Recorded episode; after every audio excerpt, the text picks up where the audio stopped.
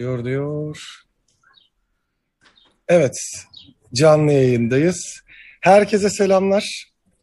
Yeni bir e, Cuma gününde Cuma raporuyla Ersin abiyle beraberiz. Bu sefer yine farklı yerdeyiz tabii abi.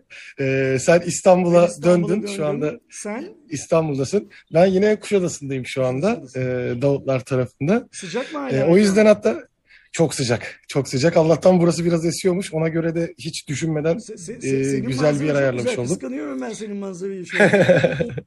Aslında şu anda benim gördüğüm alan da çok iyiydi. O zaman orada ters ışık olurdu ve çok oradan araba geçiyor falan diye dedim. Görüntü en azından şu ne ağacı bilmiyorum ama hemen bizim e, evin yanındaki ağacı e, alayım istedim.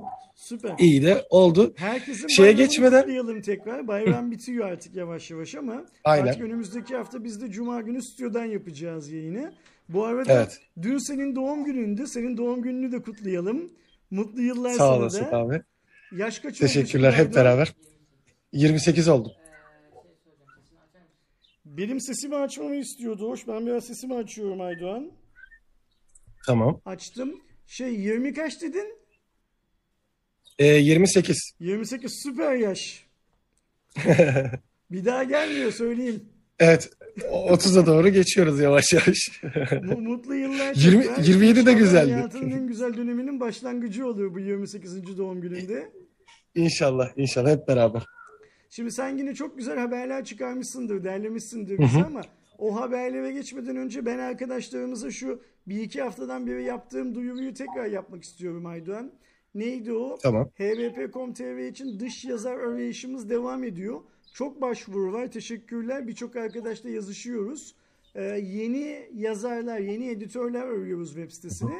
Şartımız çok iyi derecede İngilizce bilmek e, ve mümkünse bundan önce yazı yazma deneyimine sahip olması. Herhangi bir yerlerde yayınlanmış olan yazılarının olması. E, beklentimiz de her gün düzenli olarak belli sayıdaki dış kaynağı takip edip belli sayıdaki haberi e, hvp.com.tr'ye giriyor olması arkadaşlarımızın. Bu iş karşılığında bir ödeme de yapıyoruz. E, onun da bilgisini verelim. Hüseyin diyor ki Ersin abi senin sesin hala kısık diyor. E, açtım. Valla bende çok iyi geliyor ama. Biraz daha açtım. Şeyde O- OBS'de OBS'de mikrofon mikrofon kısık mı abi? Nasıl? OBS ayarlarında mikrofonu kısık kalmış olabilir mi? Bana iyi geliyorken yayına az gidiyorsa. Okey bakalım. Şöyle yaptık. Değişti mi arkadaşlar? Burada bir tane ayarda kısıktı. Bunu biraz daha açtım. Şimdi. Okey. Şeyler gelir. Yorumlar gelir. Yorumlara Aynen. göre e, yolumuza devam ederiz. Senin haberlere geçelim mi ufak ufak? Geçelim. Ee, ilk haberimiz e, Huawei ve Samsung kanadından gelen e, duyurular. E, Huawei kanadı zaten e, yeni bir ürün lansmanı olacağına dair 29 Temmuz'u işaret ediyor. Yani haftaya e, denebilir hatta.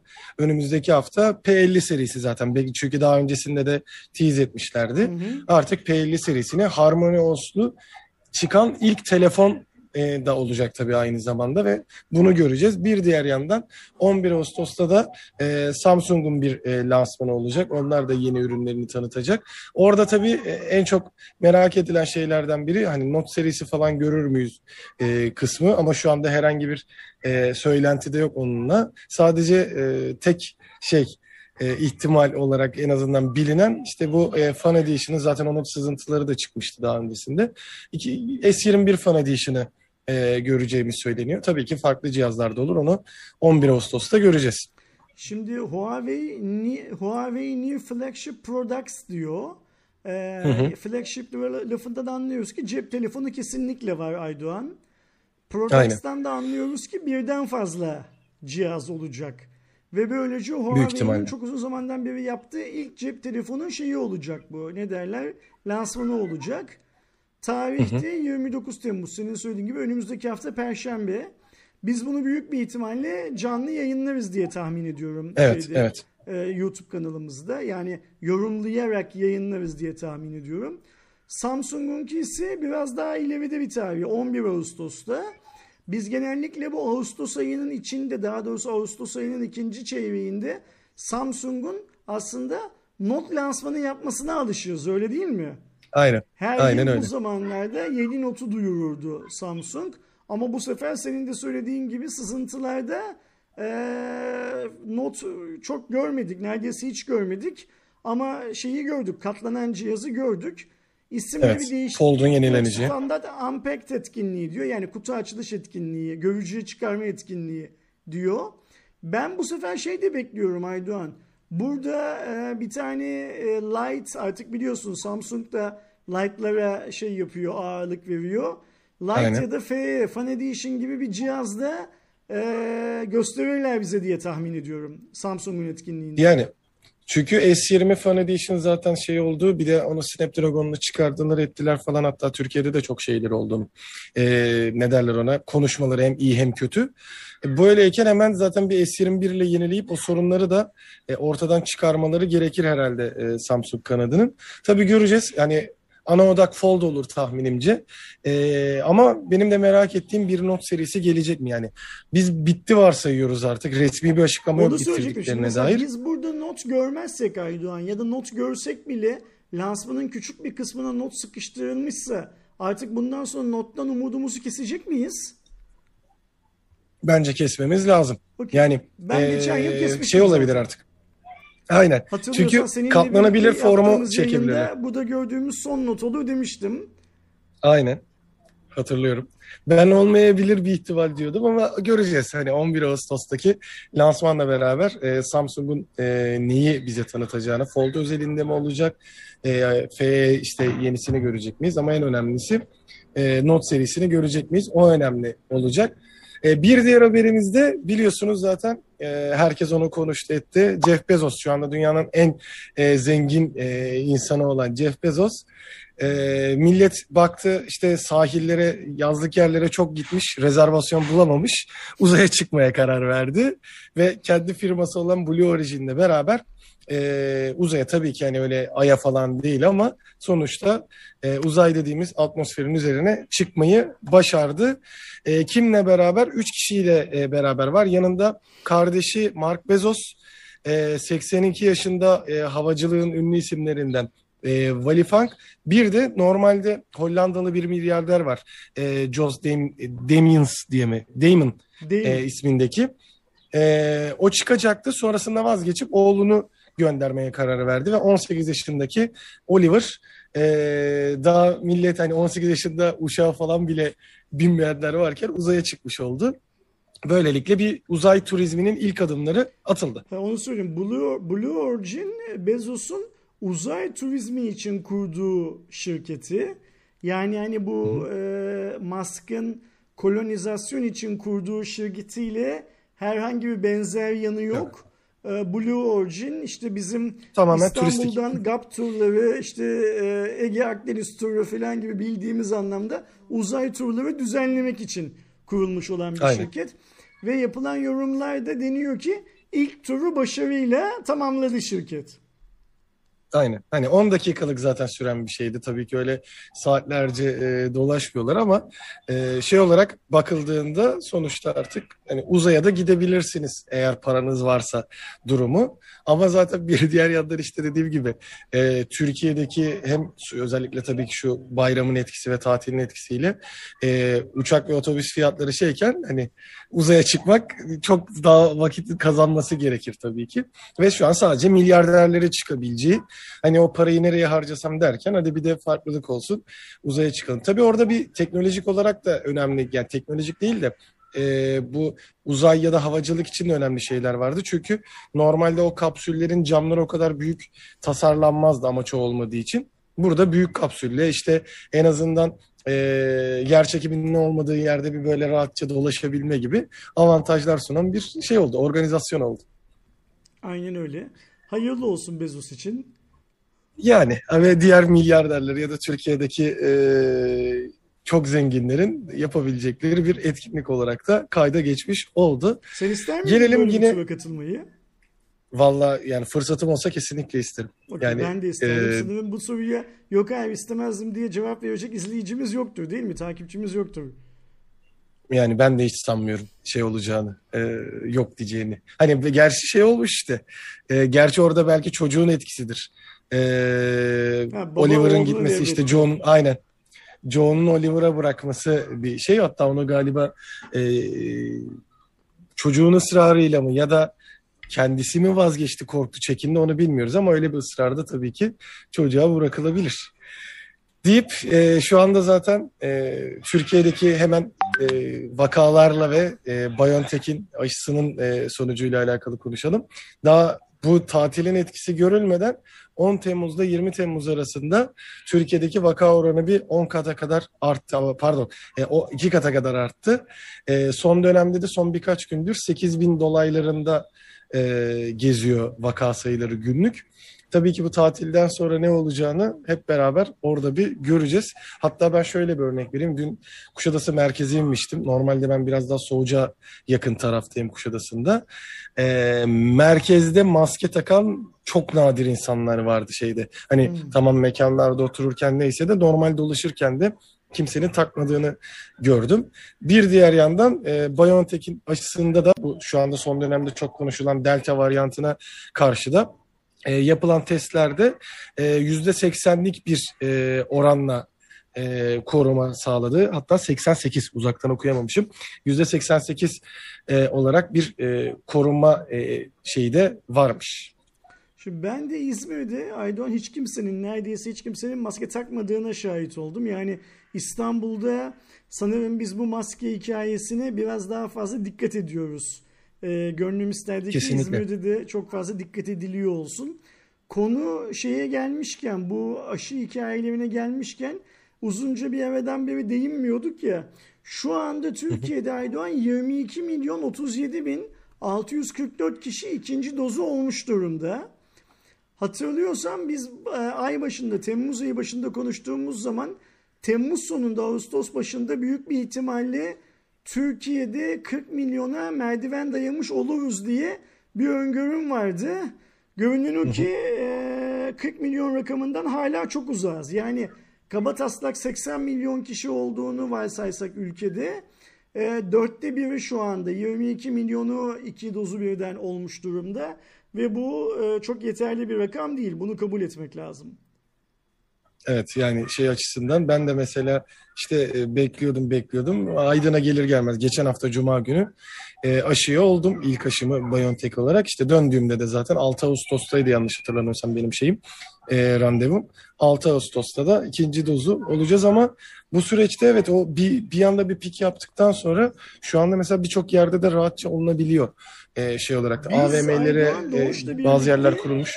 Mert'i ziyarete gittiğimiz hastanede aşılarımız olduk. Yani randevu falan almadan gittik aşı ha, Evet o da başladı dedik Ve hemen aşılandık.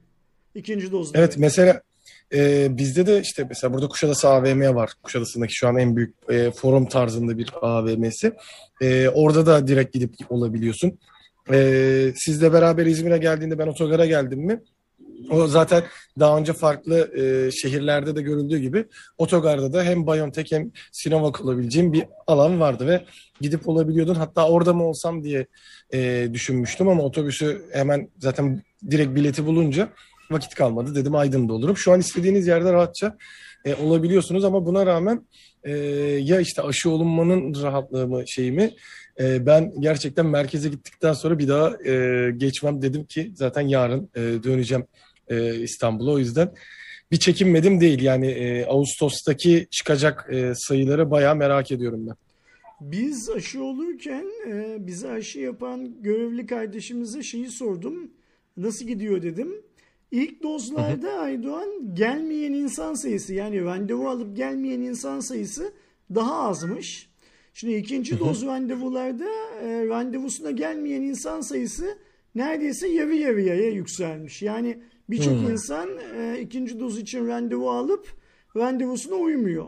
Bunun iki nedeni olabilir. Birincisi aşı olmaktan vazgeçiyorlar. İkincisi de benim olduğum gibi başka bir yerde randevusuz bir şekilde gidip aşı oldukları için kendi aldıkları şeyi e, randevu takvimine uymuyorlar ya da dönüp onu e-nabızdan iptal ettirmiyorlar. Bilmiyorum tam olarak neyin nasıl olduğunu ama şey bir gerçek. E, ikinci doz aşılamanın volümünde bir düşüş olduğu gerçek.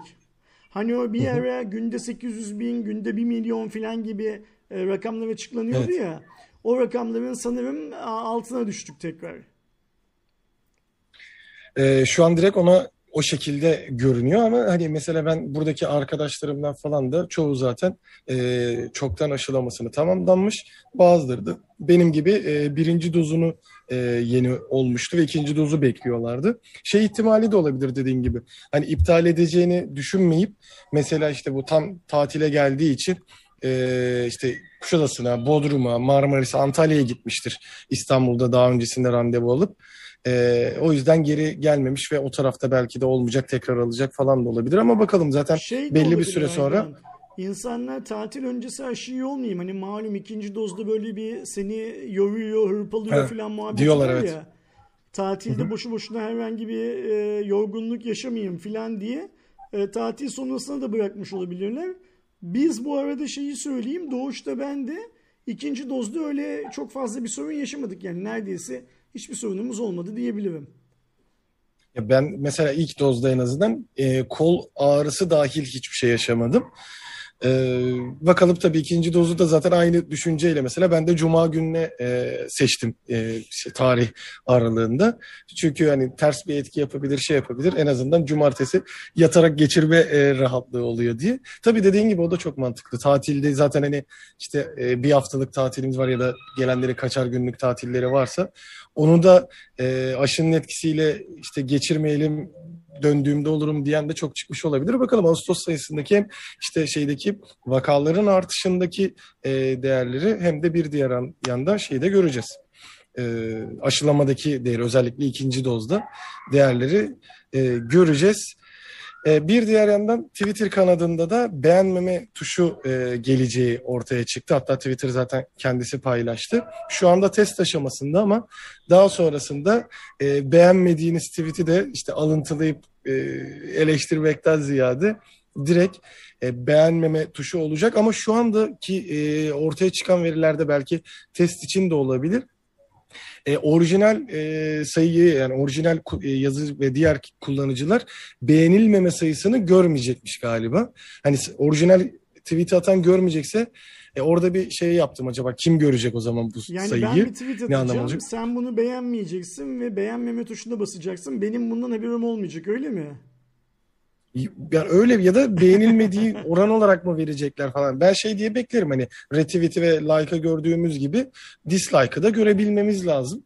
Ee, en azından o görülsün ki hani e, tweet'in nasıl anlaşıldığı falan filan etkisi rahatlıkla ortaya çıkabilsin. Hani mesela YouTube'da var işte beğenmeme, çok beğenmeme olduğunda. beğenilip beğenilmemesinden öte insanların bir e, bu interaction dedikleri e, aksiyona geçip geçmeme oranına daha çok değer veriyorlar. Yani senin paylaşımın beğenilmiş ya da beğenilmemiş o platform için bir şey ifade etmiyor. Önemli olan insanlar aksiyon alıp beğenip ya da beğenmediklerini ifade ediyorlar mı? Buna bakıyorlar. Evet. Herhalde e, Twitter'da bundan sonra ona bakacak öyle mi? Yani ya da farklı bir artık şeyi mi e, angajmanı falan görüp ona göre kendi kendisi için mi veri toplayacak yani onu bayağı anlamadım ama bence belli bir süre belki test için şu anda öyle olabilir. E, resmi versiyon çıktığında yani herkese açıldığında e, bu sefer ben şey olacağını tahmin ediyorum o sayı gözükecektir. E, ya da e, oran olarak mı belki hani be, işte yüzde elli beğeni yüzde küsürle be, çünkü o zaman da bir anlamı kalmıyor gibi geldi bana. Ama tabii göreceğiz şu test aşaması. Şu anda iOS tarafında özellikle e, çıkmış. Android'e falan da geldiğinde gerçi benim de şu an hatta Twitter'da alfa değil, beta değil alfa kullanıcısıyım. Belki daha sonrasında bana da düştüğünde anlarız o veri nasıl işlendiğini ya da nasıl bir şey olduğunu. Ama böyle bir şey geliyor ki ben mantıklı buluyorum. Yani beğeni tuşu olduğu gibi beğenmeme tuşu da en azından kişinin yaptığı paylaşımdaki e, etki payını özellikle görebilmesi açısından önemli diye de düşünüyorum. Her klik e, para demek Aydoğan. Jack'e de para lazım. Daha çok Bitcoin alsın diye bu düşük fiyatlardan. o yüzden daha çok düğme eklerler oraya. Bence de yani onu düşünüyorum. Gelelim telefona. Ee, ZTE kanadında Axon 35G e, gelecek. 27 Temmuz'da e, çıkacak bu telefon. Yani çok bir şey de kalmadı. Ama telefonun en önemli yanlarından biri ZTE'nin daha önce çalıştığını duyurdu. Ekran altı kamera teknolojisinin ilk e, tam manasıyla e, vücut bulmuş hali olacak. En azından seri üretim bir telefonda, global bir telefonda e, olacak. Ve daha sonrasında zaten bu e, ZTE'nin duyurusu ardın, ardından yavaş yavaş farklı modellerde de görebiliriz. Tabii orada ne kadar iyi çalışıyor, ekran için ya da kamera için bir şey var mı? Çünkü tahminimce e, kamera modülü de çok küçük e, olacaktır. Tabii detaylarını lansmanında göreceğiz ama şu anda bilinen e, OLED 120 Hz'lik bir ekran olacak. 6.92 inç gibi e, tablet dediğimiz boyda yani 7 inç boyutunda bir e, cihaz geliyor. E, 870'i kullanacak. Snapdragon 870'i. E, bunun dışında 6 128, 8 256 ve 12 512'lik e, varyasyonları da e, olacağı ortaya çıktı. 64 ana 8, 5 ve 2 yardımcı e, cihazlar olacak. E, 4100 mAh'lik bataryasını da 55 e, watt hızlı şarjda dolduracağı.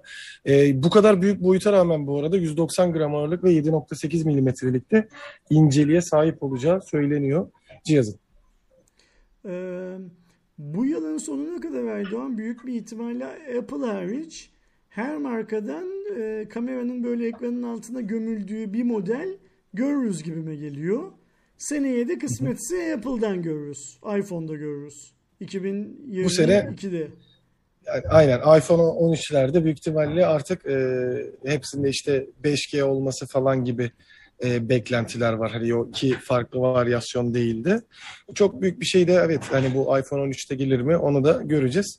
Ama seneye sonrasında o e, revolutionary olarak e, ben de iPhone 14'lerde o tarz bir şey e, çıkacağını biliyorum. E, bir diğer yandan çip krizi falan derken e, TSMC e, 2023 yılında Japonya'da özellikle Sony'e çip tedariği sağlamak için bir fabrika açacağını e, duyurdu. E, ilk işte tabii ki şu anda kurulum aşaması falan olacak. 2023 yılında üretimin başlayacağı e, söyleniyor. Japonya'daki Kyushu adasındaki Kunamoto'da olacakmış bu e, tesis. Yani biz hani sıkıntı oluyor derken ekstradan bir e, şey olarak da e, ayrı çıkması da bir garipsedim Şimdi, e, haberi TSMC, gördüğümde. Tayvanlı bir şirket. Tayvanlı Hı-hı. bir şirket Amerika şey Japonya'da e, çift fabrikası açacağını duyuruyor. Yani Tayvanlı evet, bir de Japon markası için. Dünyanın en büyük çip üreticisi, yarı iletken üreticisi. Hı-hı. Bu arada Biden hükümeti de Aydoğan harıl harıl Amerika kıtasında özellikle Amerika Birleşik Devletleri sınırları içinde yarı iletken fabrikalarının kurulabilmesi için teşvik paketi ne biliyorsun meclisten geçirdiler. Ee, evet. İşte bu teşvik paketinden yararlanabilecek olan markalar öncelikli olarak Intel, AMD ve Nvidia gibi görünüyor. Ama sonrasında bildiğim kadarıyla teşvik paketinin sınırlarını da genişlettiler. İşte TSMC gibi, Samsung gibi Amerikalı olmayan şirketlerin de Amerika Birleşik Devletleri sınırları içinde işlemci fabrikası açmalarına olanak sağlıyorlar. Tek amaç burada olası bir gelecekteki işlemci krizinde Amerikan markaları e, işlemci darboğazı yaşamasınlar. Yani bugün yaşanan şey Tesis bir olsun. kez daha yaşanmasın. Evet şey öyle. Snapdragon'ın bu Snapdragon diyorum pardon Qualcomm'un yeni CEO'su da biliyorsun çok uzun zamandan beri şirkette çalışan daha önce genel müdür yardımcılığı başta olmak üzere birçok farklı yöneticilik pozisyonunda bulunan bir Brezilyalı e, Amerika bir, bir Amerika Birleşik Devletleri sınırları içinde böyle bir fabrikanın açılıp şeye geçmesinin, faaliyete geçmesinin çok zor olduğunu yani kendileri açısından en azından çok zor olduğunu hali hazırda fabrikaları, üretimleri olan Intel ve AMD gibi şirketler için bile bu konuya e, Amerika'nın ihtiyacı olacak sayıdaki işlemci üretebilecek büyüklükte e, ya da Amerika'nın ihtiyacı olan yarı iletkenlerin toplamını üretebilecek büyüklükte kapasite fabrikaların kurulmasının çok zor olduğunu, bugün bu işin başlangıcı yapılsa 3 yıldan 4 yıldan önce şey alınamayacağını, e, sonuç alınamayacağını söylüyor. Biz tabii ki yayın e, sektörümüz gereği işlemci yarı iletken dediğimiz zaman sadece cep telefonları ve laptoplar belki aklımıza geliyor ama şeyi unutmamak lazım. İşte mesela Ford Amerika'daki en büyük fabrikasında üretimi 3 vardiyadan önce 2 vardiyaya sonra 1 vardiyaya düşürmek zorunda kaldı. Niye? Arabaların işte bu airbagleri, akıllı araba sistemleri vesaire vesaire için gerekli olan yara iletkenleri bulamadığı için, tedarik edemediği için. Yani şey anlamında baktığımız zaman e, üretim sanayisi, sanayi e, anlamında baktığımız zaman endüstrinin her kolu neredeyse darbe yedi bu şeyden, e, işlemci darboğazından ve herkes kendince bu darboğazı çözmeye çalışıyor. Ama bu haberde şöyle garip bir şey var Aydoğan. Sony'nin ihtiyacını karşılamak için TSMC Japonya'da çift fabrikası açıyor.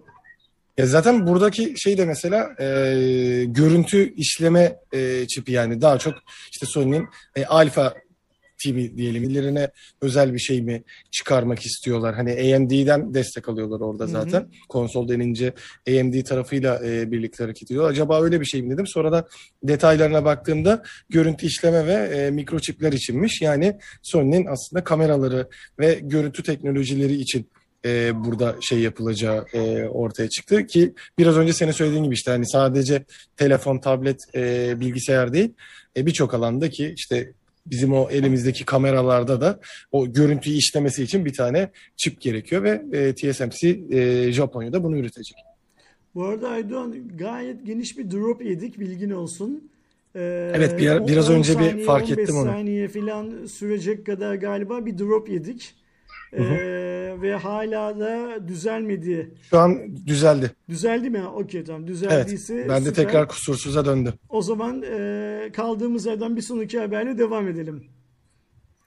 Devam edelim. Bu sefer de e, oyun kısmına geçtiğimizde biliyorsunuz zaten e, FIFA ve PES her sene çıkan e, futbol oyunları. Ama amaçları tabii aslında size oyunu sattırmaktan ziyade işte FIFA'daki Ultimate Team, e, PES'teki My Team vesaire gibi e, şeylerle size o kart sattırma işine döndü. Yani sürümden kazanmaya çalıştıkları bir hal almıştı ve FIFA gerçekten yani EA bunu çok iyi şekilde yapan e, firmalardan biri. E, Konami tarafı da burada geri kalmamak açısından çünkü genel açıdan baktığınızda işte lig e, lisansları vesaire e, birçok şeyiyle e, EA bu konuda gayet iyi seviyedeydi. E, Konami de e, PES'i komple değiştirerek yani Pro Evolution Soccer olarak bildiğimiz PES'in adını da değiştirerek daha önce önüne koyduğu e, iyi futbolu tamamıyla yeni isim yaparak tamamıyla ücretsiz bir şekilde bütün konsollara çıkarttı. E, bütün konsollar dediğim Nintendo kısmı yok sadece ama e, bilgisayarda e, hem eski nesil hem yeni nesil Xbox ve PlayStation'da aynı zamanda ilerleyen dönemde akıllı telefonlara da gelecek. E, buradaki bu hamle de işte zaten e, oyunu satmaktan ziyade içerideki kart sisteminde ücretsiz olmasıyla çünkü FIFA'da mesela TL açısından düşündüğümüzde artık e, önceden e, 300-400 derken şimdi 500-600 TL'lere çıktı ve bu dolar kuru ve şeyiyle beraber sürekli artacak gibi. E, bir diğer yandan tabii ki Unreal Engine ile beraber geliştirildi. E, e, iyi futbol dediğimiz yeni PES'te. E, hem görüntü hem e, akıcılık konusunda birçok artısı sunacağını e, görünüyor ve e, tamamıyla ücretsiz bir şekilde herhangi bir bilgisayarda ve konsolda oynayabilme avantajı olacak. Tabii o FIFA'ya kaptırdığı kişileri de buradan geri çekebilir mi e, bilmiyorum. Göreceğiz. Benim çok ilgimi çeken bir şey değil bu, hı hı. konu değil bu. Ee, biliyorsun ben şeyleri e, yakın geçmişte oyunlara küsmüş bir insan olarak şey yapıyorum, yaşıyorum. Ee, PES kaptırmasaydı yani bana sövecek olursan daha kaliteli bir oyundu FIFA'dan. Hı. Tek eksiği isim eksiğiydi. FIFA daha kuvvetli bir isimdi. Daha çok bilindiği için. Şimdi böyle e, pazarlama çalışmaları işte ücretsiz hale getirmek, tüm cihazları desteklemek filan filanla tekrar liderliği almaya çalışacak. E alsın ne yapalım? Yani bakalım zaten e, kart satışı e, o kadar iyi olmalı ki zaten oyunun satışındaki o geliri komple ortadan çıkarmış durumda şu an Konami tarafı. E, Konami de zaten e, tamam çok büyük bir marka PES'te bu hamleyi e, yapıyor olması da şey. E, önümüzdeki senelerde göreceğiz bu oran şey olacak mı? PES'e olumlu bir etki ya, yaratacak mı? E, iyi futbol adını zaten işte dediğim gibi geçen sene de kullanmıştı. Orada bir demek ki hat, e, şey tanıtım amaçlı e, başta kullanmışlar. Artık PES değil ya da e, yurt dışındaki yani kendi memleketindeki e, Winning Eleven'la değil e, tamamıyla iyi futbol ve FIFA'yı kıyaslıyor olacağız. Bakalım ben daha hani indirip kullanmadım şey yapmadım ama zaten bir e, roadmap yapmışlar. Daha sonrasında turnuvaları falan da başlayacakmış. Orada e, göreceğiz deyip bu sefer de e, benim çocukluğumda çok az hatırladığım ama bildiğim kadarıyla e, sizin dönemin e, daha çok sevdiği e, He-Man tekrar Netflix'te geri döndü. Hatta zaten burada evet yılda varmış 83 ile 85 yılları arasında aslında evet Master of the Universe olarak e, geçen, evet. icadını. aynen e, güç bende artık da galiba şeyin değil mi? He-Man'in o geçişi yaptıktan sonraki 7 bölümden e, Master of the Universe Revolution e, Netflix'te yayınlandı. Ben Dizi daha olarak, izlemedim ama çizgi film olarak değil. E, şey olarak çıktı. Seslendirme yok. Yine aslında animasyon olarak Animasyon var. Yani mu? Eskiye evet evet eski tarza sadık kalarak yine şey yaptılar. E, yani biraz daha tabii ki güncel teknolojileri kullanarak yaptılar. E, Mark Hamill, e, Chris Wood ve e, Kevin Conroy seslendirmelerini e, yapıyor ve Kevin Smith de yazıp yöneterek e, yapmış. E, yeni nesili de bugün itibariyle. Evet, şu anda yayında Gi- gidip e, izleyebiliyorsun. E, tabii şeyi dediğim gibi ben He-Man'e çok şey değilim. Tabii ki biliyorum oyuncaklarını da oynamışlığım var. Ama dediğim gibi sizin neslin daha çok aslında televizyonda haşır neşir olduğu şeylerden biriydi. Yeniden çıkması hakkındaki yorumu da sana bırakayım o yüzden. Valla izleyip bakalım yani yani şimdi o 30 yıl önce çok beğendiğin bir şeyi bugün izlesen beğenmeyeceksin büyük bir ihtimalle. Önemli olan bu yeni versiyonunu izlediğimiz zaman beğenecek miyiz? Netflix biliyorsun bazı işlerde böyle boş yapıp e, prim kasmayı çok seviyor. Hani proje kötü bile olsa yaptım demek için yapıyor bazı şeyleri. Ben izlemedim mesela dün gece sabah saat 5'e kadar televizyon karşısındaydım ve Netflix'te bir şeyler izledim. Ama hiç dikkatimi çekmedi, görmedim de.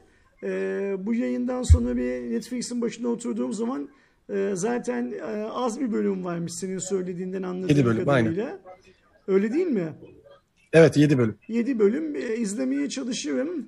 Ee, bakalım o çocukken verdiği şeyi keyfi verecek mi? %80 vermeyecek tabii o ayrı mevzu. Ama herhalde hedef ben değilim diyor zaten. Hedef büyük bir ihtimalle bugünün çocukları tabii. Yeni nesil olabilir. İşte size de nostalji yaparak şey yaptırma e, çalışmaları diye düşünüyorum. Zaten e, şey Özgür abi izlemiş galiba güzeldi diyor. E, ben de zaten vakit bulduğumda büyük ihtimalle artık İstanbul'da izlerim döndüğümde. Ya da şey de olabilir aslında e, uçakta hani bir saatlik bile olsa bir iki bölüm e, indirir şey yapabilirim e, izleyebilirim. Çünkü dediğim gibi ben çok fazla izlememiştim. Nasıl bir etki uyandıracak e, onu da göreceğiz deyip bu sefer yine e, otomobil tarafına geçelim. E, Mercedes-Benz ya da daha genel tabirle aslında Daimler e, 2023 e, itibariyle hatta 2025'te e, bütün araçlarının e, hibrit değil elektrikli versiyonu e, olacağını da e, söyledi. Evet sektör artık yavaş yavaş e, oraya kaçıyor, kayıyor daha doğrusu. Ama tabii ki şu anda gelişme aşamasında hala bu pil teknolojileri olsun şey olsun. E, Mercedes-Benz'in de amacı 1000 kilometreye kadar bir menzil olup e, kilowatt saat değerini de 100 kilometrede 10 kilowatt saat değerinin altına düşürmek e, olduğunu söylüyor. Yani böylece hem menzili hem de o enerji gereksinimini biraz düşürmek istediklerini e, sağlıyorlar. Zaten hibrit teknoloji e, F1 severler bilir. Formula 1'deki Mercedes AMG Petronas takımı zaten deniyor. Orada da yavaş yavaş hem biyoyakıta hem de elektrikliğinin e, katkısının artması e, planlanıyor. E, ellerinde böyle bir takım ve böyle bir arge çalışması olduğu için de e, onu da kullanacaklarını söylüyorlar. E, daha sonrasında zaten yavaş yavaş da şeyi azaltırlar tahminimce. İşte benzinli araçları azaltmaya başlarlar ve sonradan komple elektrikliye dönür. Ayrıca doğru mu anlıyorum? 2025'e kadar 2025 itibariyle her çıkan modelin yani standart e, benzinlisi ya da dizeli olan arabaların tamamının birer tane mutlaka elektrikli versiyonları üretili, Aynen. satışa çıkartılacak değil mi? Aynen, Bu aynen. Mercedes'in şey amacı bu. var mı? Dünya genelinde mi bunun olacağı yoksa seçili ülkelerde mi satışa çıkacağı falan gibi detaylar var mı? Ha, yok. Hani direkt üretim tesisi olarak diyor ama bence e, seç yani bu 2025'e geldiğimizde e, bence her e, Mercedes-Benz satış noktasında istediğim modelin e, elektrikli şeyi de olacağını düşünüyorum. Bu çok şey büyük bir hamle farkında mısın şey için? Hı hı. Elektrikli otomobiller için çok büyük bir hamle. Evet. Yani bugün e, kataloglarında iki model filan olan markalar, iki tane elektrikli otomobili olan markalar e, kendilerini e, elektrikli otomobil konusunda çok yol almış olarak tanımlıyorlar ya. E, Mercedes'in söylediği her modelin bir tane de elektrikli versiyonu demek e, aslında e, fosil yakıtlardan ya da içten yanmalı motorlardan elektrikli motorlara geçişin gerçek anlamda fiilen yapılmış olduğu anlamına geliyor. Yani elektrikli otomobil opsiyonel olmaktan çıkıp e, ana yemek olarak müşteriye sunulur hale geliyor. Evet. Öyle değil mi? Hani e, Evet. Tavuk mu istersin et mi, balık mı istersin et mi muhabbeti vardır ya. Artık içten yanmalı motorlu Mercedes bilmem ne mi istersin, elektrikli motorlu Mercedes bilmem ne mi istersine iş geliyor yani. Evet yani direkt sen şeye baktığında e, büyük ihtimalle artık tasarımları da mesela şu anda Mercedes'te e, EQC'si var, EQA'sı ve EQS'si var. Bu EQ serisi ayrı bir zaten seri olarak olacak ama e, şimdi gittiğinde şey açısından evet çok iyi olur. Örneğin e, C serisi çok tutuluyor mesela Türkiye'de de dünyada da em, fiyat performans olarak. Sen C200 falan istediğinde onun bir de %100 elektrikli versiyonunu alabilecek olması güzel. Zaten Mercedes'in amaçlarından birinde şu anda 9 tane elektrik e, pil üretim fabrikası varmış Mercedes'e bağlı. Dünyanın farklı yerlerinde 8 tane daha açacağını Hmm. e, planlamış. E, tabii ki oradaki artık pil gereksinimi falan burada buna yatırım da yapıyorlar aynı zamanda. O pil gereksinimindeki hem daha az olsun ama aynı zamanda uzun ömürlü olsun vesaire gibi planlaması da var. Bu açıdan baktığımızda şey olacak gibi görünüyor. Hani ilerleyen dönemlerde bunu BMW de yapacak. E, Volvo zaten bu konuda en büyük adımları atan hani en azından içten yanmalı motor sahibi olan markalardan biri. Daha sonrasında yavaş yavaş şeyler de kesilecektir tabii ki.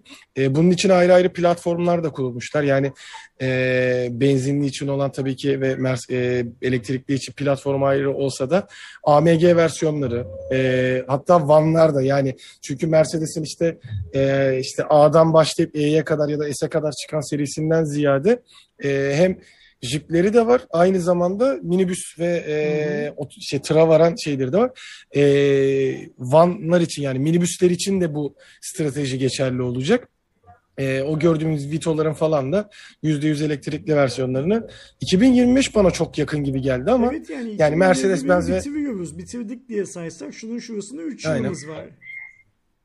Yani e, o yüzden hani bu şeyinde ama tabii ki grup Mercedes-Benz ve Daimler gibi yani dünyanın en büyüklerinden biri olunca onlar için de yapması zor olmaz. Bakalım ondan sonra fiyata nasıl yansıyacak? Tahminimce birebir aynısının elektriklisinde e, fiyatın daha düşük olmasını e, tahmin ediyorum. Özellikle regülasyonlar falan gereği. Tabii Türkiye'de onun ÖTV'si arttırıldı ama en azından e, seçerken en üst pakette e, ne kadar bir farklılık olacak e, benzinli ve e, elektrikli arasında onu da göreceğiz ve satışa nasıl yansıyacak e, onu da göreceğiz diyelim. Bir tane de araya e, Aks'ın şeyini e, almıştım. Aks daha öncesinde 20 Nisan'da e, Doge gününde e, bir e, eğer 1 lirayı aşarsa özel bir vücut spreyi çıkaracağını duyurmuştu. Tabii 1'e çıkmadı. Maksimum 0.70'leri zorlayıp düştü. E, bu sıralarda da düşükte geziyor zaten bütün coinlerde, altcoinlerde olduğu gibi. Ama da ücretsiz bir şekilde belli başlı e, tanınmış kişilere de gönderen sonradan satış olacak mı bilmiyorum ama 48 saat süren kripto kokulu e, Dogecoin isimli bir şey de çıkardı. Kripto kokusu nasıl bir koku acaba Erdoğan? Ben de çok merak ediyorum nasıl bir koku yaptılar şeyde diye. Çünkü hani var olmayan bir şey teknik olarak hani var olmayan dediğim. Meyveli mi ya, ya da metalik bir koku mu Bilmi- bilmiyorum. Hiçbir şey kestiremiyorum kafamda. Hani onu da merak ediyorum gerçekten neyi seçerek yaptılar. Çünkü hani dediğimiz gibi para olsa hadi para kokusu dediğimiz o kağıdın kullanılmışlığından ya da kullanılan materyallerinden belli başlı bir kafada yani şeyi uyandıracak şeyi var. Ee, kokusu var paranın ama tamamen e, dijital olan bir şeyin nasıl kokusu olabilir? Neyi seçtiler? Ee, nasıl yaptılar ve dediğim gibi e, mesela şey e, Burakcan şey demiş ekran kartı kokuluymuş demiş. Evet oradan bir şeyden yürünebilir e, şeydi. Ama gerçekten merak ettim yani satışa çıkarsa sırf ne yaptıklarını görmek için bakarım ama tabii ki o çok büyük bir satışa çıkmayacaktır. Birazcık işin zaten Dodge tamamıyla Elon Musk'ın da e, çok büyük destekleri olan bir goy goy coin gibi bir şey oldu. Önceki konferansta Musk ilk kez Doge yatırımı olduğunu da kabul etti. Yani hani bugüne kadar sanki Doge'u, Dogecoin'i dışarıdan destekliyormuş gibi görünüyordu. Ee, ilk defa o şeyde ne derler yayında kendisinin de bireysel olarak Elon Musk olarak e, Doge'a yatırım yaptığını itiraf etti. Hı hı. Yani bu süreçte de nasıl bir şey çıkacak Ee, merak ediyorum hani satışa çıkarsa gerçekten gider alıp bir sırf kokusu neymiş diye şey yaparım ama bence Aks bunu çıkartırsa sırf bu meraktan bile ya da işte o işin goy goyundan bile e, iyi satış yakalar gibi geliyor ama dediğim gibi büyük ihtimalle sadece semboliktir diye düşünüyorum. Eğer yani. e, Şey- ask- şey bu parfüm olarak çıkarsa bu parfüm olarak çıktıktan sonra da Alan şeyi Doge'u şey yapmayı şillemeye devam ederse parfüm satışları zirve yapar. Ya en azından hani e, kullanmayanlara da bu şey yapacaksa e, alışkanlığı kazandıracaksa o açıdan güzel bir hareket olabilir. E, malum yaz dönemindeyiz. Gerçi işte toplu taşıma oranları falan filan azaldığı için ama tabii ki dikkat etmeyenler de olabiliyor o konuda. Onun da bir aklıma gelmişken ufaktan şey yapmış olayım. Şimdi yayını Hatırlatmış olayım. Aydo. Bir iki tane hı. arkadaş abi bu fiyatlardan şey alınır mı BTC alınır mı diye yazmış yoruma. Ben de şu geçenlerde yayınladığımız banana videosunun linkini paylaştım. Ee, biz girdiğimiz zaman bir buçuk dolardaydı o. Sonra 1.10 dolarlara kadar geriye çekildi. Yanlış bilmiyorsam bugün 1.7 dolardan işlem görüyor. Ee, yani %10'dan biraz daha fazla bizim girdiğimiz rakama göre %10'dan biraz daha fazla bir şey var Banana'da. Ee, artış var fiyatlarda. Hatta şu anda 1.868 dolarmış. Ona baktım. Eğer hani e, kripto para yatırımı yapmayı düşünen arkadaşlar varsa linkini paylaştığım videoyu bence bir izlesinler. Tabii ki ya, yatırımlarını Banana'ya yapsınlar demiyorum. Ama ben hala o videoda da söylediğim gibi Banana'da büyük potansiyel görüyorum. Ee, nedenlerini videoda anlattım. Burada bir daha şey yapmayalım, girmeyelim aynı konuya. Hatırlıyorsan biz çok güzel bir cake şeyi yakalamıştık. Ne derler? Ee, ivmesi yakalamıştık. Ondan sonra da Viper'da e, fena olmayan bir şeyimiz oldu. Ne derler? Getirimiz oldu. Devam ediyor. Ben Banana'dan da şeyim, hmm, ne derler? Umutluyum. Evet yani e, dediğim gibi benim çok fazla şeyim yok orada. E, ilgim yok ama mesela e, şeyde Cake'de de mesela ya aslında şey yapsam hatta ofiste çok konuşulmuştu o şeyde. Hani videoyu da izledikten sonra ya da ofis içerisinde konuşurken ya aslında e, ben de bir yatırım yapsam mı yapmasam mı diyordum. Girmemiştim ama hiçbir şekilde.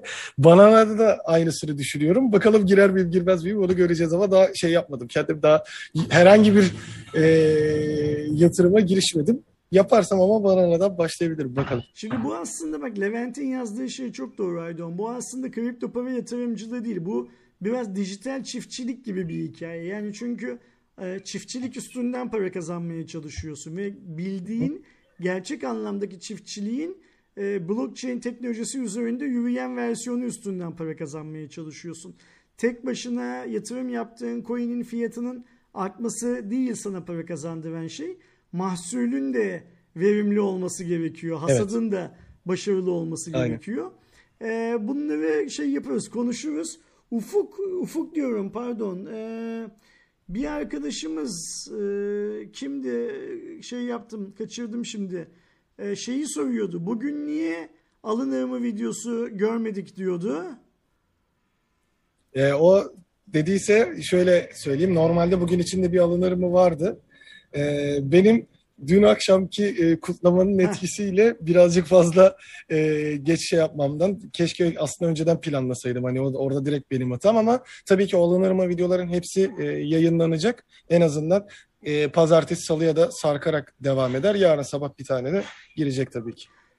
Yani çocuğun doğum günüymüş, biraz geç uyanmış, o yüzden videoyu yayına alamamış. Öyle söyleyelim. Şey Doğum gibi, e, aklıma şey geldi. yapmıyoruz. E, Kızmıyoruz, ayıplamıyoruz kendisini. B- Bülent Sertaş mıydı e, şeye e, e, tenise gitmişti de millet ona eleştirdi ne işi var onun orada diye. O da doğum günümdü diye paylaşmıştı şeyi eleştirilere karşı. Benim için de doğum günümde deyip oradan kıvırmış olayım. O yüzden şey neden alını, şey, alınır mı videolarına yarından itibaren devam edeceğiz. Öyle değil mi Aydo? Evet. Kutlayanlara da çok teşekkür ederim. Hem yayının e, başında e, sen şey yaptığında çete yazanlar vardı. E, şimdi de yazanlar var. Çok sağ olsunlar. Ve böylece Aydoğan 164. Cuma raporunun sonuna geldik. Önümüzdeki hafta standart setup'ımızla yani ofiste Evet. televizyonumuzun önünde koltuklara kurulmuş bir şekilde arkadaşlarımızın karşısında Uzun versiyon. Ee, o zamana kadar ikinci dozun olmayan arkadaşlarımızın ikinci doz işlemlerini tamamlamalarını ihmal etmemelerini rica edelim. Aşılanmak önemli her şeye rağmen. Aşılanmak önemli. Ee, önümüzdeki hafta görüşürüz öyle değil mi? Evet. Görüşünceye kadar arkadaşlar. Kendinize çok iyi bakın. Hoşçakalın. Hoşçakalın.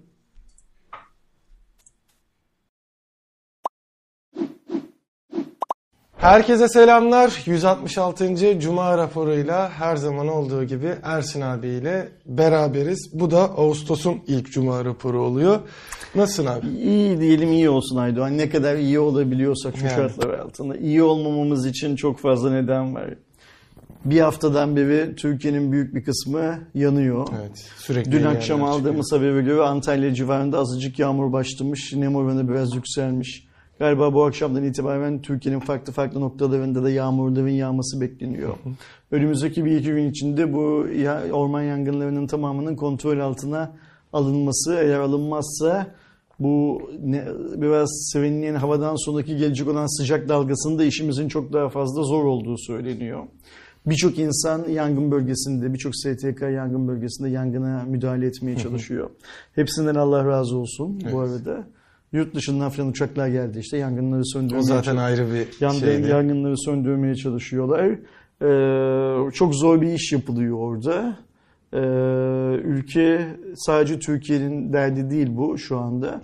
Akdeniz ülkelerinin çoğunda benzer Evet, şeyler var. Atina'da da şu an bayağı arttı. Hmm, tabii Türkiye'de anladığım kadarıyla yani en azından Cumhurbaşkanı'nın televizyonda konuşmasını anladığımız kadarıyla bir sabotaj ihtimalinden söz e, bahsediliyor. Ee, herhalde onu kriminal anlamda araştırıp böyle olup olmadığını ortaya çıkartacaklardır büyük bir ihtimalle. Evet. Ama ne olursa olsun yangınlar şu anda biz bu programı çektiğimiz anda yani an. 6 Ağustos sabahı saat 11'de hala yurdun birçok yerinde devam ediyor. Gitgide kuzeye doğru çıkıyordu yani Antalya'da Aynen başlayıp Muğla'ya, Muğla'nın birçok sahil şeridi.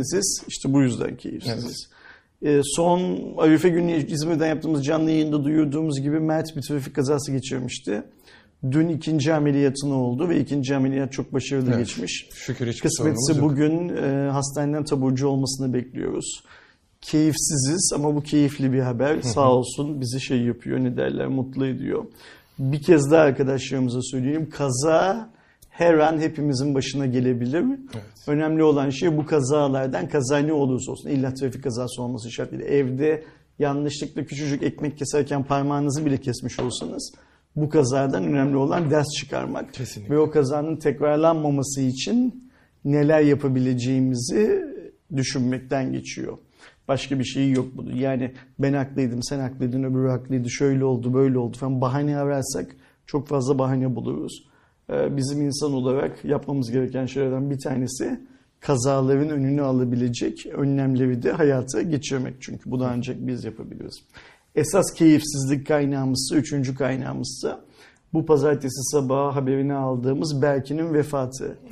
Ee, Berkin hepimizin çok yakın arkadaşı, eski çalışma arkadaşımız. Hardware Plus'ın yayın yönetmeni. Çok güzel insan her şeyden önce.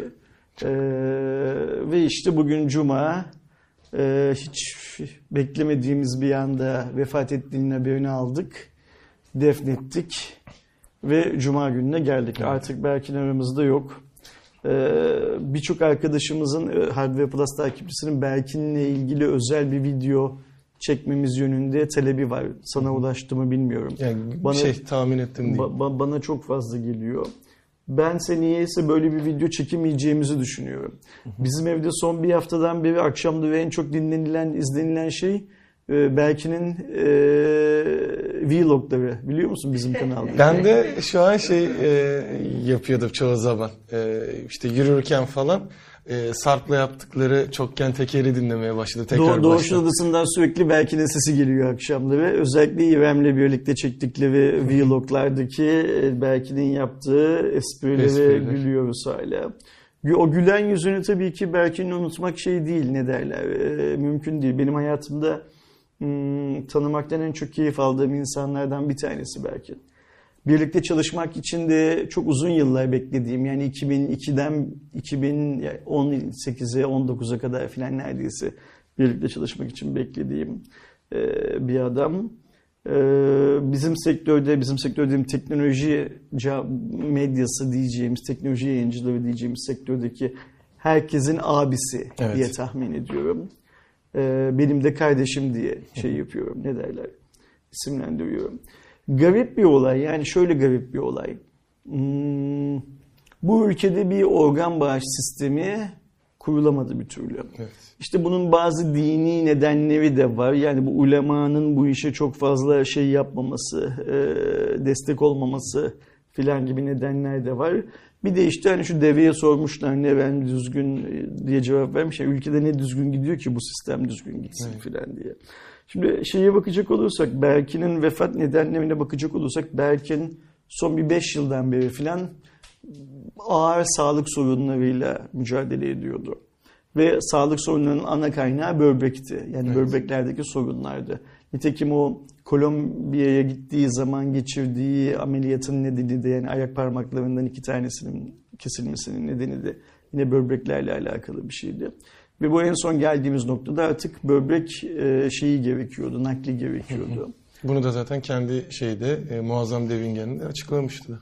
böbrek nakli gerçekleşmeyince, belki de uygun bir böbrek bulamayınca, yani bu gerçekleşmeyinceden kastım işte Türkiye'deki düzen buna el vermeyince, anladığım kadarıyla Berkin de e, yasa dışı bazı yollardan bu işin halledilmesi konusunda pek de şey olmayınca, istekli olmayınca, yani Türkiye dışında bir yerde bu operasyonun yapılması vesaire vesaire gibi şeylerden bahsediyorum. Pek de gönüllü olmayınca, işte geldiğimiz noktada 38 yaşında Sanırım geçen pazar günü siz WhatsApp'tan epey bir sohbet ediyorsunuz Tabii değil bizim mi? e, şey olduğu için hatta şimdi üzerimde Formula de. McLaren'in şeyi var. O da ben de e, Formula 1'i çok sevdiğimiz için biz yarışlarda bir şey yapardık tabii ki. Bir Ve goy goyumuzu muhabbetimizi Pazar gecesi yatıyor ama pazartesi sabahı ne yazık ki yatağından kalkamıyor. Ee, uykusunda geçirdiği bir kalp kriziyle aramızdan ayrıldı Berkin. Unutmayacağız bu kolay kolay. Berkin'i büyük bir ihtimalle. Ee, çok iyi adamdı yani. E, Yani- e, en son cümlede söylenebilecek olan şey o Kesinlikle. herhalde. Çok Hani çok iyi adamdı. Şeyi de e, fark ediyorum. Mesela hani herkesin tabii ki anlaşamadığı insanlar olur, kötü olduğu insanlar olur. İnsanın yani normal doğasındadır. Hoşlanmadığı insan. Yani aynen. Hani e, ben o konuda Berkin abinin bir kişi bile olduğunu sanmıyorum. Hani arası birazcık limoni olan insanlar vardır. Özellikle belki özel hayatında vardır. Yani ben iş Ha, hayatında da hiç bilmiyorum. şey görmedim mesela. Hiç sanmamakla birlikte Aynen. bilmiyorum. Özel hayatında da yoktu belki büyük bir ihtimalle. Hani kimsenin ya şöyleydi böyleydi e, ya aramız şu konudan kötüydü dediğini hiç duymadım. Herkes oradaki işte cenazeye de gelen bütün marka yöneticileri, diğer yayınlardaki e, arkadaşlar, e, abilerim vesaire e, herkes zaten hani iyi de bahsediyordu. O şekilde de kalacak. Yani bizim takip edenler de gerek e, Shift zamanlarından olsun, gerek Hardware Plus zamanlarından olsun, gerek işte AMD ve diğer markalardaki farklı dönemlerinde olsun. E, kimsenin şey bahsetme ihtimalinin bile olmadığını düşünüyorum. O şey tarafıydı. Dediğin gibi her zaman gülümseyen, kötü bir şeyden bahsederken bile e, gülen, hatta kendi adımdan da e, en çok benzediğine sevindiğim huylarımdan biri odur. Ya da biz kendi aramızda genç olarak şey deriz onun için. E, bizim sektörün Wikipedia'sı deriz gerçekten. Yani sorup e, cevap alamadığımız bir şey yok ve her zaman bilmiyorsa bile bilmiyorum demeyi söyler ama bir gün sonra da hemen gelir bize açıklar. önce öğrenir. Aynen.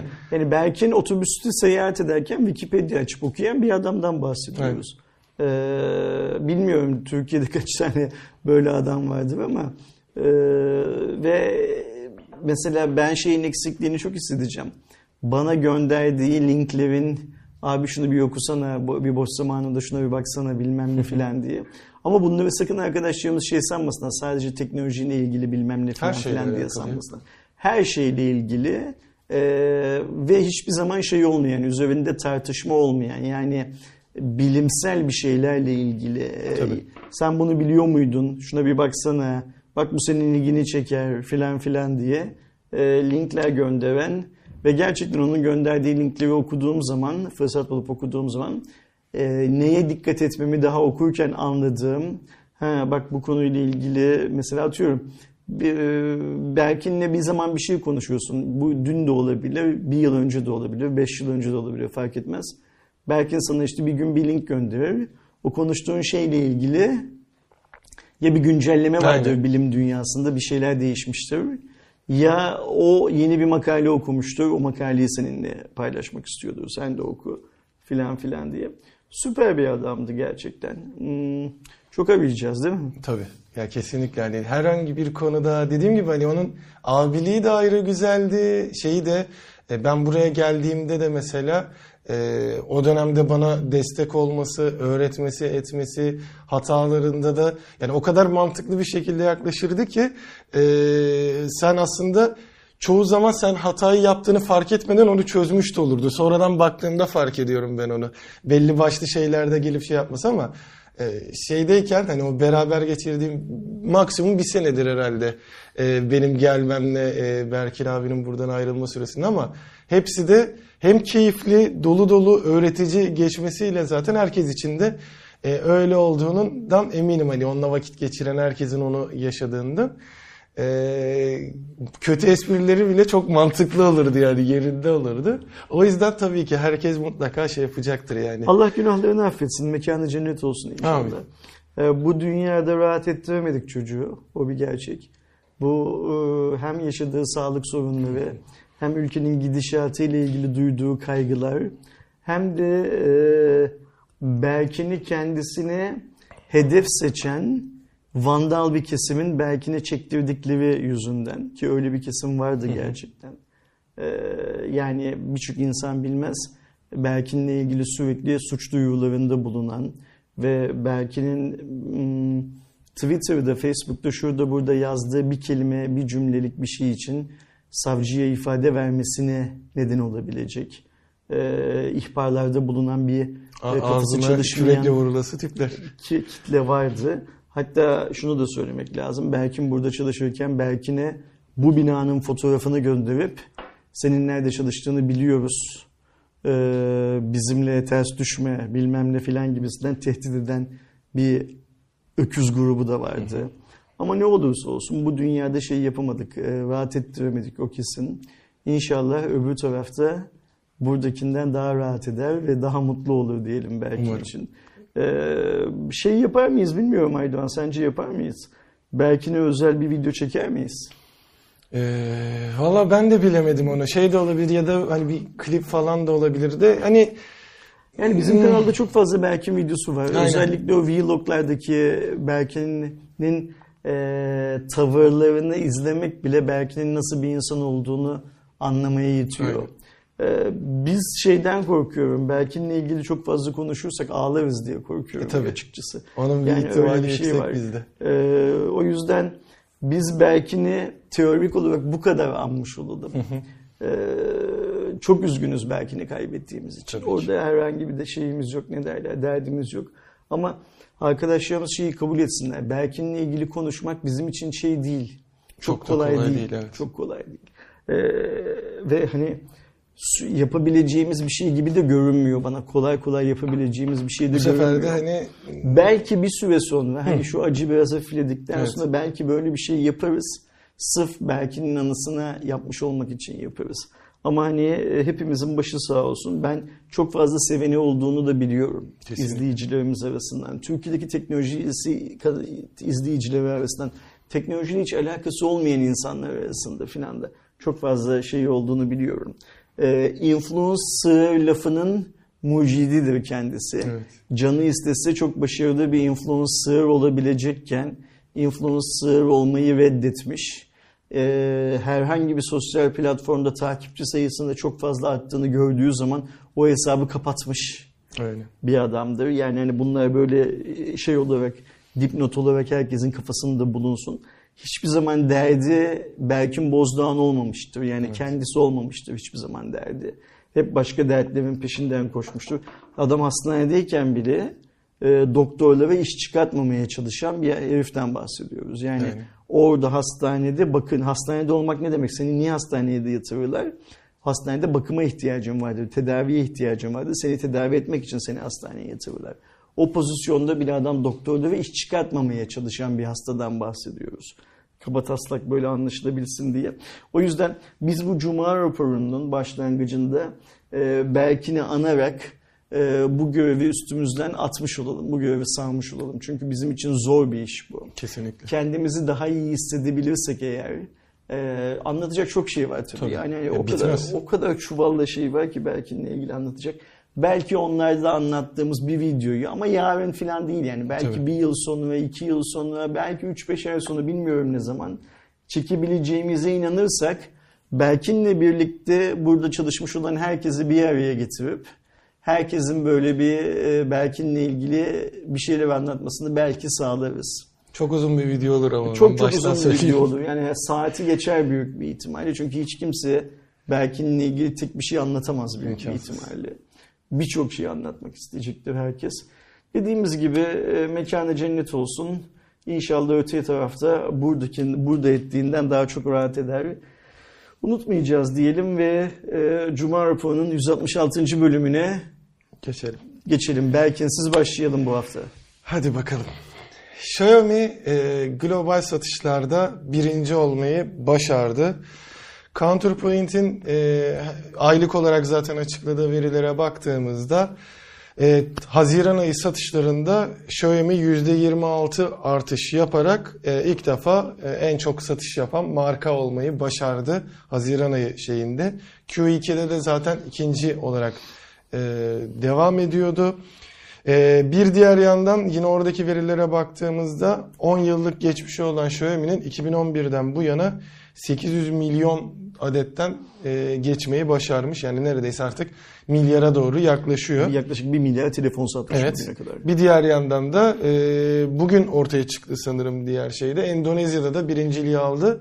Hani e, hatta ilk Ersin abi söylemişti o bilgiyi bana da. Ben de üzerine şey dedim yavaş yavaş birinci olmadığı pazarları saymaya başlayacağız daha çabuk bitsin diye. Çünkü Avrupa'nın birçok yerinde e, iddia Bu- ettiklerine göre Türkiye'de de falan birinci. Sizin söylediğin Counterpoint rap- raporuna çok dikkatli bakarsak zaten Avrupa'da faaliyet gösterdiği ülkelerin tamamında birinci olduğu çok net çıkıyor. Yani bir önceki raporda ikinci pozisyonundayken bu raporda birinci pozisyonda olduğu çok rahat çıkıyor.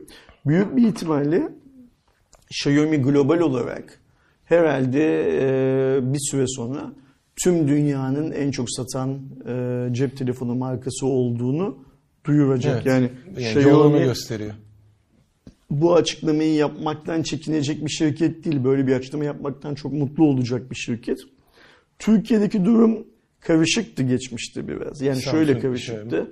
Xiaomi kalkıp biz Türkiye'de pazar payını en çok e, yükselten e, markayız dedi.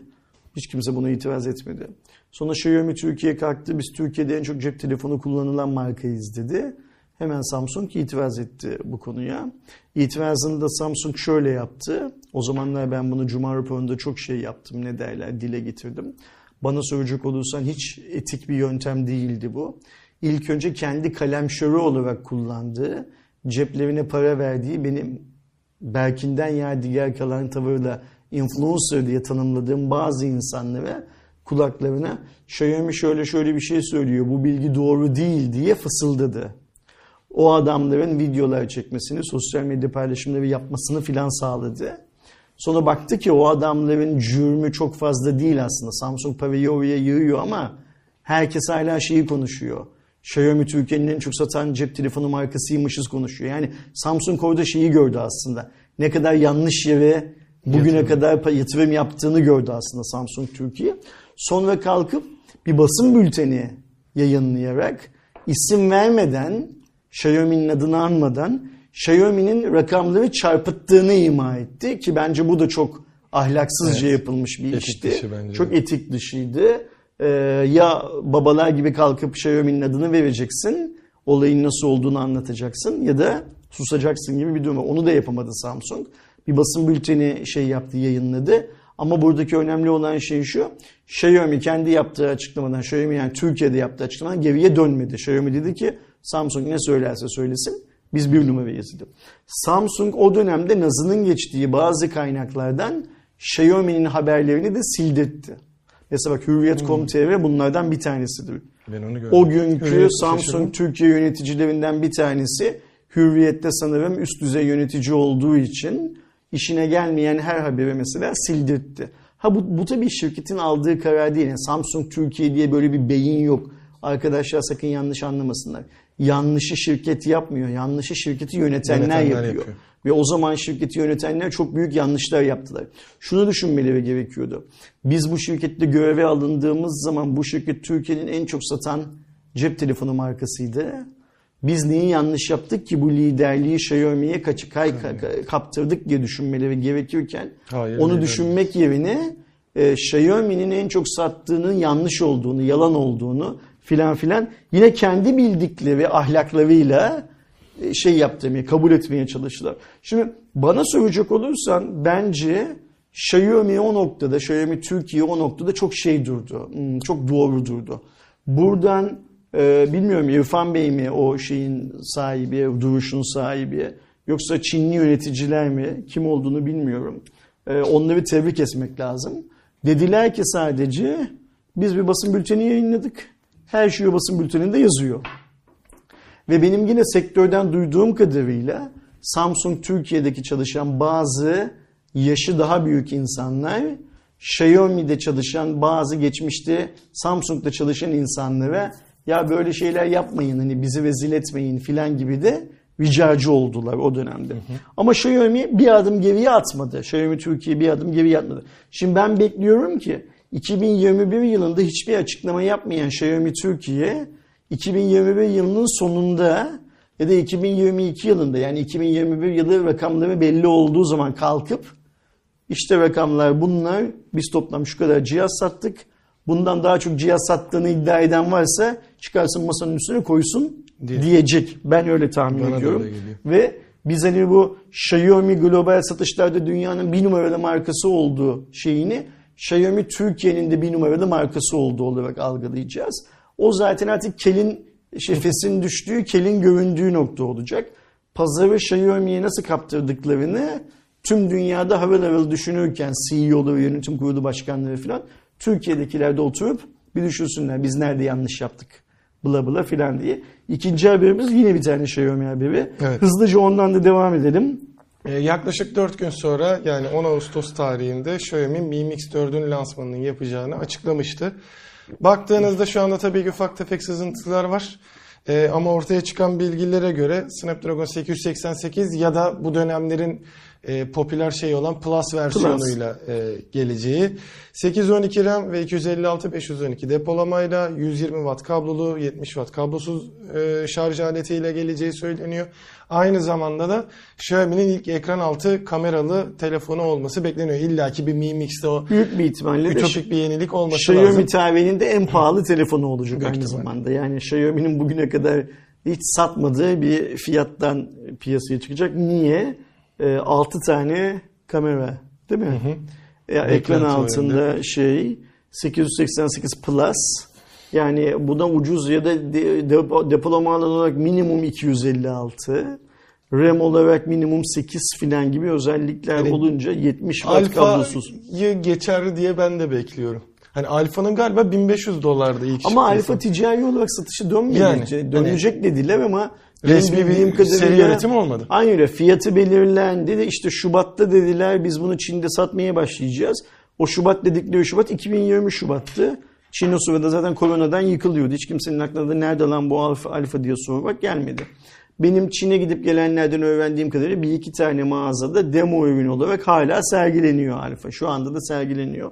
Ama alfa Türkiye'deki biraz sergilenmeye şeydi. devam ediyor mu acaba? Hangisi? Türkiye'deki sergilenmeye Ha devam ediyor mu bilmiyorum. acaba? Ama alfa işte bir şey, boy gösterisiydi. Bu artık gerçek ürün Mi Mix 4 ve büyük bir ihtimalle Xiaomi'nin en pahalı ürünü olacak. Hatta günümüzün de en pahalı cep telefonlarından bir tanesi olacak Hı, bence. evet. Yani Ben- e, 10 ben- Ağustos'ta eğer sadece lansman yapmayıp fiyatlar açıklarlarsa bundan 4 gün sonra bugüne kadar duyduğumuz en yüksek doleve duyacağız bence. Şeyden tabii bunu da bir gün sonrasında e, onu da yazmış mıydım hatırlamıyorum. Samsung. Samsung'un lansmanı olacak. Orada da zaten geçen hafta da konuşmuştuk. Fold ve Flip'ler gelecek. Orada belki Fold'un böyle üst donanımlı yani işte büyük RAM'li şeyli ikisi birbirine yakın olabilir. E, Olabilir, olabilir ama yani orada öyle bir şey olacak, dü- düğüm olacak ve yine biz bu Mi Mix 4'ün ilk sızıntıları olduğu zaman konuşmuştuk arkadaşlarımıza tekrar söyleyelim. Xiaomi Mi Mix dediğimiz seviye biraz lüks bir seviyesi Xiaomi'nin. Bir süredir bu seviyeyi ara vermişti. Yani biz Mi Mix seviyesiyle ilgili bir şey duymuyorduk. Şimdi tekrar oyuna Mi Mix'i sokuyor. Ne zaman sokuyor? Samsung Note'u oyundan çıkartırken Evet. oraya Mi Mix'i sokuyor. Ee, ve büyük bir ihtimalle bu Samsung'un katlanabilir, Samsung değil piyasada tüm katlanabilir cihazlarda bilmem nelerle filan karşısında Mi Mix'le şu an için durmayı planlıyor. Yani Alpha'nın e, o bir, bir süre daha bir prototip olarak kalmasını şey yapıyor. Evet. e, planlıyor. Bakalım bence hani şimdi hep söylüyorum ya kısır bir dönemden geçiyoruz. İşte işlemciydi, pandemiydi bilmem ne filan filan. Bu kısır dönemin sonrasındaki rekabet çok daha şey olacak. E, kıran kırana olacak öyle görünüyor. Çünkü hiçbir şirket bu kısır dönemde kazandığı paradan memnun değil. Hepsi daha çoğunu kazanmak için bilenmiş durumda. Bu arada çok kazandılar. Tüm şirketler satış rekorları kırdı. Yani sadece Xiaomi değil. Burada bak şeyi unutmamak lazım. Xiaomi e, globalde bir numara olurken Apple ya da Samsung satışlarını düşürmüyor. Onlar da arttırıyorlar ama Xiaomi daha çok arttırıyor. Hepsi çok iyi para kazanıyor. Önümüzdeki yıl ben çok iddialı cihazlar göreceğimizi düşünüyorum o yüzden. Birbirlerinin gözünü çok güzel oyacaklar. Biz de bunları çok keyifli anlatacağız büyük bir ihtimalle. Yani artık bir şey kapıya dayandı. Hani artık şeyleri de o işte katlanabilir formların işte bu alfa gibi e, dönebilen formların falan e, hataları görüldü, eksikleri görüldü. Artık kusursuza yakın ürünler gelecek. Bundan sonraki aşamada da gitgide fiyatların düştüğünü göreceğiz ve bizim standartlarımız olmaya başlayacak diye bekliyorum. Artık o dönem geldiği için ya hep aynı telefonlar çıkıyor devri de bu dönemde biraz kırılabilir diye ben de bekliyorum. Bakalım e, göreceğiz. Diğer yandan biliyorsunuz e, örneğin Microsoft'un Office 365 diye bir sistemi vardı. Yani her yerden ofise erişebilme, tarayıcıdan sen o dosyayı şey yapabilme, grup olarak yapabilme gibi yani aslında buluta taşımışlardı. Son dönemde Microsoft yine bence mantıklı bir hareketli ama bir test etmeyi planlıyorum ben de. Windows 365'i de duyurdu. İlk iki ay ücretsiz olarak test edebiliyorsunuz. Aslında size dedike bir sunucu veriyor. İçerisinde Windows var. Her yerden erişebileceğiniz, bilgisayarınızdaki verileri de e, senkronize edebileceğiniz bulutta bir Windows 10 deneyimine geçiş e, yaptılar. Tarayıcı üstünden ofise ulaşıyorduk. Şimdi tarayıcı üstünden Windows'a ulaşacağız. Böylece laptopumuz, bilgisayarımız, masaüstü cihazımız her neyse bir kopyası da tarayıcıda duruyor olacak Aynen aslında onun gibi mi? bir sistem anladığım kadarıyla ki dediğim gibi ben de bir e, araştırıp özellikle kullanıp neler yapılabildiğini e, merak ediyorum. Çünkü şu anda ne oluyor mesela? Örneğin bizim ofiste de ya e, Teamweaver'dan ya artık Chrome'un uzak masa üstüne e, ulaşarak hani biz de bazen işlerimizi yapmamız gerekiyor. E, uzaktan bir şeylere erişmemiz gerekiyor. Bu sistem eğer mantıklı olur ve fiyatı da makul seviyede olursa ki şu anda açıklanan aslında e, e, şeye e, Windows 10 Pro ve e, Endpoint Manager olarak da aylık 204 lira gibi bir fiyat e, var. Hani bunun daha uygun fiyatlısı varsa eğer e, kullanılabilir. Çünkü bir şeye erişmek gerektiğinde herhangi bir yerden gerekirse telefonundan Tam onu erişebilmek ve açık bir şey olmaması çok daha iyi oluyor. Çünkü mesela en basitinden ben kendim söyleyeyim. E, hafta sonu alınacak bir videoda e, diyelim bir thumbnail'i unutmuş olurum ya da ben kendimce notlar almış oluyorum şeye e, bilgisayarda bir yere ve ona erişememek hadi bakalım bir daha yap. şey Aydoğan oluyor. bu e, şu anda bilgisayar kullanmayan insanlar için de çok güzel bir çözüm. Yani adamın tablet ve laptop şeyle cep telefonundan bir browser'dan buna ulaşma ihtimali var ve sanki bir bilgisayarı varmış gibi donanıma para vermeden eğer oyun oynamıyorsa donanıma para vermeden bir bilgisayar sahibiymiş Zaten gibi kullanmasına mesela ben MatePad 11 ile şu an rahat rahat gezebilirim anlamına geliyor bir bilgisayar taşımadan. Şimdi MatePad 11 kendi başına zaten birçok işi yapabiliyor. Daha kötü bir tabletle bile Hı, tabii. sadece bir bilgisayar kullanıyormuşsun gibi davranabileceğin bir şey sunuyor sana. Microsoft'un çok daha önce yapması gereken bir şey bu. Ayrıca şöyle bir şey var. Mesela Linux kullananlar da eğer bir Windows işletim sistemine zaman zaman ihtiyaç duyuyorlarsa bu sistemden faydalanabilirler. çat diye yani Aynı öyle. ekstra Keza- bir çift sistem yapmasına gerek kalmayacak. bazı şirketlerin finans departmanları sadece Microsoft'la uyumlu olduğu için Apple ürünlerini kullanamıyorlar filan ya. O tarz hikayelerde de bu çok rahat şey yapılabilir, çözüm olarak sunulabilir. Microsoft güzel bir kanal açmış kendisine pazarlama açısından bakarsak. Daha erken yapmaları gerekiyordu bunu. Yani Office 365 kaç yıldır var? Bunu da daha erken yapmaları gerekiyordu. Büyük ihtimalle bunu da daha çok büyütüp daha sonrasında şeye dönebilirler gibime geliyor. Ee, komple şeye da- dağıtıp yani sen gidip işte Microsoft 365 diye alacaksın. İçinde her şey Office'i de. Windows'u da bilmem nesi de hepsi içinde olacak. Sana belli bir alan verecek. Şeyde de OneDrive'da bilmem işte şu an için 1 terabayt veriyorlar. Ee, ondaki şeyleri de bayağı geliştirilebilir. Ve bu Microsoft'un en büyük iş ortaklığı olarak isimlendirebileceğimiz bilgisayar markalarının hiç hoşuna gidecek bir şey değil bu. Yani onlar çünkü şeyin farkına varacaklar bu sistemle. Ee, bunu kullanan adamların yeni laptop almaları gerekmeyecek. Eğer özel işlev için, özel iş nedir? Video kurgu, oyun bilmem ne filan gibi özel işlev için bir, bir bilgisayara ihtiyacı yoksa bunu kullanan adam almayacak o bilgisayarı. Artık sadece cep telefonundan, tabletinden hatta bazen evdeki çok kötü bilgisayardan sadece browser açabilen bir bilgisayardan bile e, bu işlemi yapabiliyor olacak.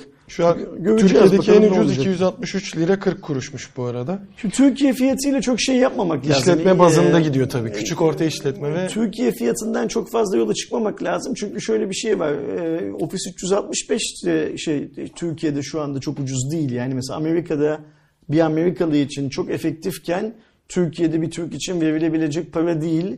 Ancak kim verir o paraları? İşte çok kullanıcısı olan şirketler verebiliyor o paraları. O yüzden Türkiye fiyatında çok şey yapmayalım, baz almayalım. Ama görürüz bunun yakında kaç bin kişiye ulaştığını, ne olduğunu falan. Microsoft duyurur bunu, göğsünü geve geve duyurur bunu. Bence de zaten detaylı bir şekilde. Dediğim gibi ben de bir e, kullanmayı denerim. Nasıl bir şey sonuç veriyor, neler yapabiliyorsunuz, e, mantıklı mı? Özellikle dediğim gibi bizim şeyde ben eğer senkronize de çalışabiliyorsam şeydekiyle e, fazlasıyla işime yarar. Örneğin işte bu hafta sonu bir e, Muğla tarafına gidip geleceğim. E, sınıf arkadaşımın, lisedeki sınıf arkadaşımın e, düğünü için. E, orada işte bilgisayarımı da yanıma alıyorum, tableti de yan- yanıma alıyorum ne olur ne olmaz. Aslında bir tek tabletle gidebilirim anlamına geliyor. Bakalım dediğim gibi onu zaten şey yaparız. Sondaki haberimiz ise Google Pixel 6 ve Pixel 6 Pro. E, Google tarafı Pixel 6 ile Pixel 6 Pro'yu da tanıttı. Şu anda fiyat bilgisi vermese de sonbaharda aslında birçok detayını göreceğiz ama Google'ın buradaki amaçlarından biri kendiniz zaten bir süredir yaklaşık 4-5 senedir geliştirdiği tensör çekirdeklerini kullanan kendi işlemcisi durumu. Tıpkı işte Huawei ve Apple gibi kendi işte hatta Samsung'u tabii ki dahil etmek lazım kendi işlemcisiyle beraber e, şey yapmaya çalışıyor ama burada aslında Huawei ile Apple'ı dahil etmek lazım. Çünkü kendi işletim sistemi var, kendi telefonu var, kendi işlemcisini de çıkartıyor. İlerleyen dönemlerde o Apple'daki Android'e karşı hep söylenen işlemci ve yazılım ve tabii ki telefonun kendisinin uyumuyla ortaya çıkan şeyi burada Google kendisi de yakalamak için ilk ürünler e, Pixel 6 ve 6 Pro oldu. Temel olarak özelliklerine baktığımızda 6 6.4 inç Full HD Plus 90 Hz ekran. E, Pro'su ise 6.7 inçlik 120 Hz'lik bir ekrana sahip. E, tabii ki kameralarda bu sefer düz bir dizilim var. Tasarım gayet şık görünüyor. E, diğer yandan 12 GB'a varan RAM'ler bekliyoruz. Zaten ortaya çıkan şeyler de bu. Pro'da da 5000 mAh'lik bir batarya e, bekleniyor. Kamera tarafında Pro'da e, birbirine yakın değerlerde dörtlü bir kamera E, düz versiyonunda da e, burada toplamda 3'e düşen bir kamera hatta iki kamera bir sensör şeklinde bir durum bekleniyor ama bunların hepsi dediğim gibi özellikle sonbaharda fiyatıyla beraber ortaya çıkacak. Türkiye'ye gelir mi sorusunun cevabı tabii ki hayır. Onu da baştan tekrar söyleyelim. Pixel 6 ailesinin en önemli yanı işlemcisi. Geri kalanı hikaye. Yani geri kalanı standart. İşlemcisi de o kadar önemli ki bugüne kadar cep telefonu endüstrisinde gördüğümüz her şeyi yıkıp tekrar baştan yapabilecek kadar önemli. Yani e, bak bir yandan Mediatek oyuna görmeye çalışıyor. Samsung Exynos'taki hatasını AMD ile birlikte düzeltmeye çalışıyor. Qualcomm, yer kaybetmemeye çalışıyor. Daha çok üretim yapmaya çalışıyor ki fiyatları biraz aşağıya çekebilsin ve bu rakiplere en azından fiyat olarak meydan okuyabilsin filan diye. Ve e, Huawei her ne kadar e, yasaklar nedeniyle Kiwi'ni geliştiremiyor olsa da Elinde yasaklar biter bitmez kaldığı yerden değil yasakların bittiği günkü teknoloji neyi gerektiriyorsa oradan devam edeceğine dair herkesin hemfikir olduğu bir nokta var. Nvidia'nın bu yaptığı satın almalar bilmem neler filan tüm sektörü bir yandan tehdit ediyor Intel zaten. girdi çıktı. Intel girdi. Intel'in bu saatten sonra bu işe çok fazla gireceğini şey yapmıyoruz, sanmıyoruz filan. Onlar işte şu anda Qualcomm'la birlikte bir şeyler yapıp Qualcomm'un satışından para kazanmaya çalışıyorlar. Ve durduk yerde bugüne kadar hiç böyle bir fikri olduğunu açık açık söylemeyen, belli etmeyen Google ki bu teknoloji şirketleri arasında Google bence en güvenilmezlerinden bir tanesi. şey olarak o ayrı mevzu. Tensor yongası diye bir yongayla işin içine giriyor. Yani tamamen senin söylediğin gibi Apple ne yapıyorsa aynısını yapmak adına. Fiyat ne olacak? Zaten pahalıydı pikseller. Büyük bir ihtimalle biraz daha pahalı olacaklar. Ama eğer e, yeni yonga setiyle işitim sisteminin e, iOS tarafında yakaladığı stability'nin daha üzerinde bir stability yakaladığına şahit olunursa eğer o zaman Qualcomm, Mediatek, Exynos, Samsung, AMD hepsi bir durup düşünmek zorunda kalacaklar. Ve oyunun tüm planı bir anda değişebilecek. Ki şeyi de en büyük tehdit burada e, kesinlikle Qualcomm olur. Çünkü e, dediğin gibi abi hani tensörle beraber Google böyle bir şey yakalarsa ki yapay zeka odaklı olduğu falan konuşuluyor. Ama işte hani bir çıksın hani yardımcı mı olacak belli bir şeyin üzerine komple mi olacak onları da göreceğiz. E, ve bunu yakalarsa o zaman millet şey demeye başlayacak. Örnek veriyorum BBK grubu diyecek ki e, tamam Snapdragon ailesi çok güçlü bir işlemci ama ben bununla daha stabil, daha düzgün, daha verimli, daha güvenli bir şey çıkarabiliyorum deyip bu sefer onlar da Google'a yönlenmeye başlayabilir ve e, o zaman Qualcomm çanları Bu çalmaya tabii ki başlayabilir. hemen olacak bir şey değil. Biz şimdi yeni cihazlarda 6 seviyesiyle sadece o koca mekanizma içinde bir yonga olarak göreceğiz bunu. Ama nereye gideceğinin işaretlerini bir iki modelde verecektir büyük bir ihtimalle. Ve bir anda herkese rakip olarak ortaya çıkan bir iş ona bakmak lazım. O yüzden ilk kez ben biliyorsun piksel cihazlar Türkiye'de satılmadıkları için hep böyle bir mesafeli duruyorum piksel cihazlara. Ama ilk kez hani alsa da gelse de kullansak filan filan gibi anlamında değil ama bunlar oyunu ne derece bozabilirler anlamında şeyim. Ee, merak içindeyim. Ben mesela meraktan büyük ihtimalle e, Amerika tarafına giden gelen biri denk geldiğinde bir ricacı olabilirim şeyde de. Çok hani, normal. Ve hoşuma giderse de şeyi bile düşünüyorum.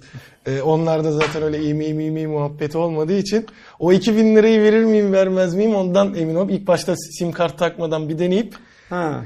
daha sonrasında ya tamam ya ben bunda gider derse almayı planlarım gerçekten. Çünkü ben kendim Nexus döneminden beri çok severdim. Bir de şimdi böyle bir seviyede o teknolojiyi bir görmek, yakalamak kesinlikle denemek gerekir ama bir çıksın bakalım tabii ki e, fiyatıyla neler sunduğuyla göreceğiz. Bir diğer yandan e, Xiaomi'nin Türkiye'de en çok tutan ama dünyada da zaten e, farklı bir yerde öneme sahip olan bildiğiniz T serisi vardır. Mi 9T hala sevilen, kullanılan, hala satın alınan bir model. E, Mi Daha 10T'de dün baktım hala Türkiye'de sıfırı satılıyor. Evet, Yedi evet. Mi 10T'de ayrı bir etki uyandırdı. Yani aslında e, uygun fiyatlı bir amiral gemi kafasına döndü bu serisi. E, haliyle Mi 11 serisi çıktı. E, bu tarz şeyler olduğuna göre Mi 11T'de ve Pro'su da gelmesi gerekiyordu. Geçen yıl Eylül Ekim Kasım'ı Mi 10T ve Mi 10T Pro ile yakmıştı Xiaomi. bir de- öncekisinde şey, şeydi. bir önceki yıl bütün bir yılı Mi Neredeyse 9T aslında, ile yakmıştı aslında. Bu yıl yine Eylül Ekim Kasım'ı Mi 11T ve Mi 11T Pro ile yakmaya hazırlanıyor. Aynen hani şu anda yavaş yavaş hani daha çıktı durumu değil ama işte datalarda işte e, şeylere verilen e, oradaki oranın BTK'sına verilen Çin'in BTK'sına falan verilen verilerde artık görünmeye başlandı. Beklenti tabii ki Snapdragon 888 ama şöyle bir fark bekleniyor.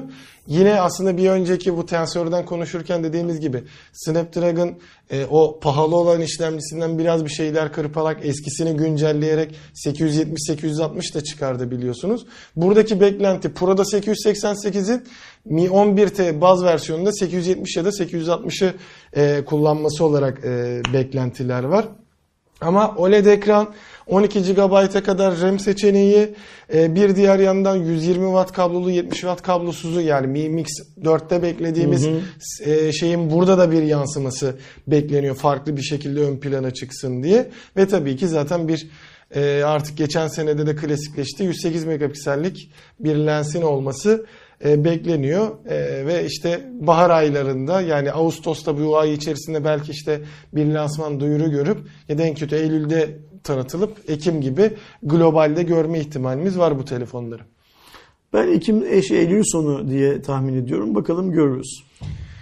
Devam edelim. Ee, biliyorsunuz YouTube'da da Spotify'da da bir premium e, şey var. Reklamsız izleyebildiğiniz, daha çok şey yapabildiğiniz. Burada biraz daha bir e, beklenen uygun fiyatlı iki farklı şey çıktı. Hadi Spotify'daki o kadar değildi. YouTube'daki bence güzel bir düşünüm. YouTube Premium Lite olarak geçiyor. Farkı ne?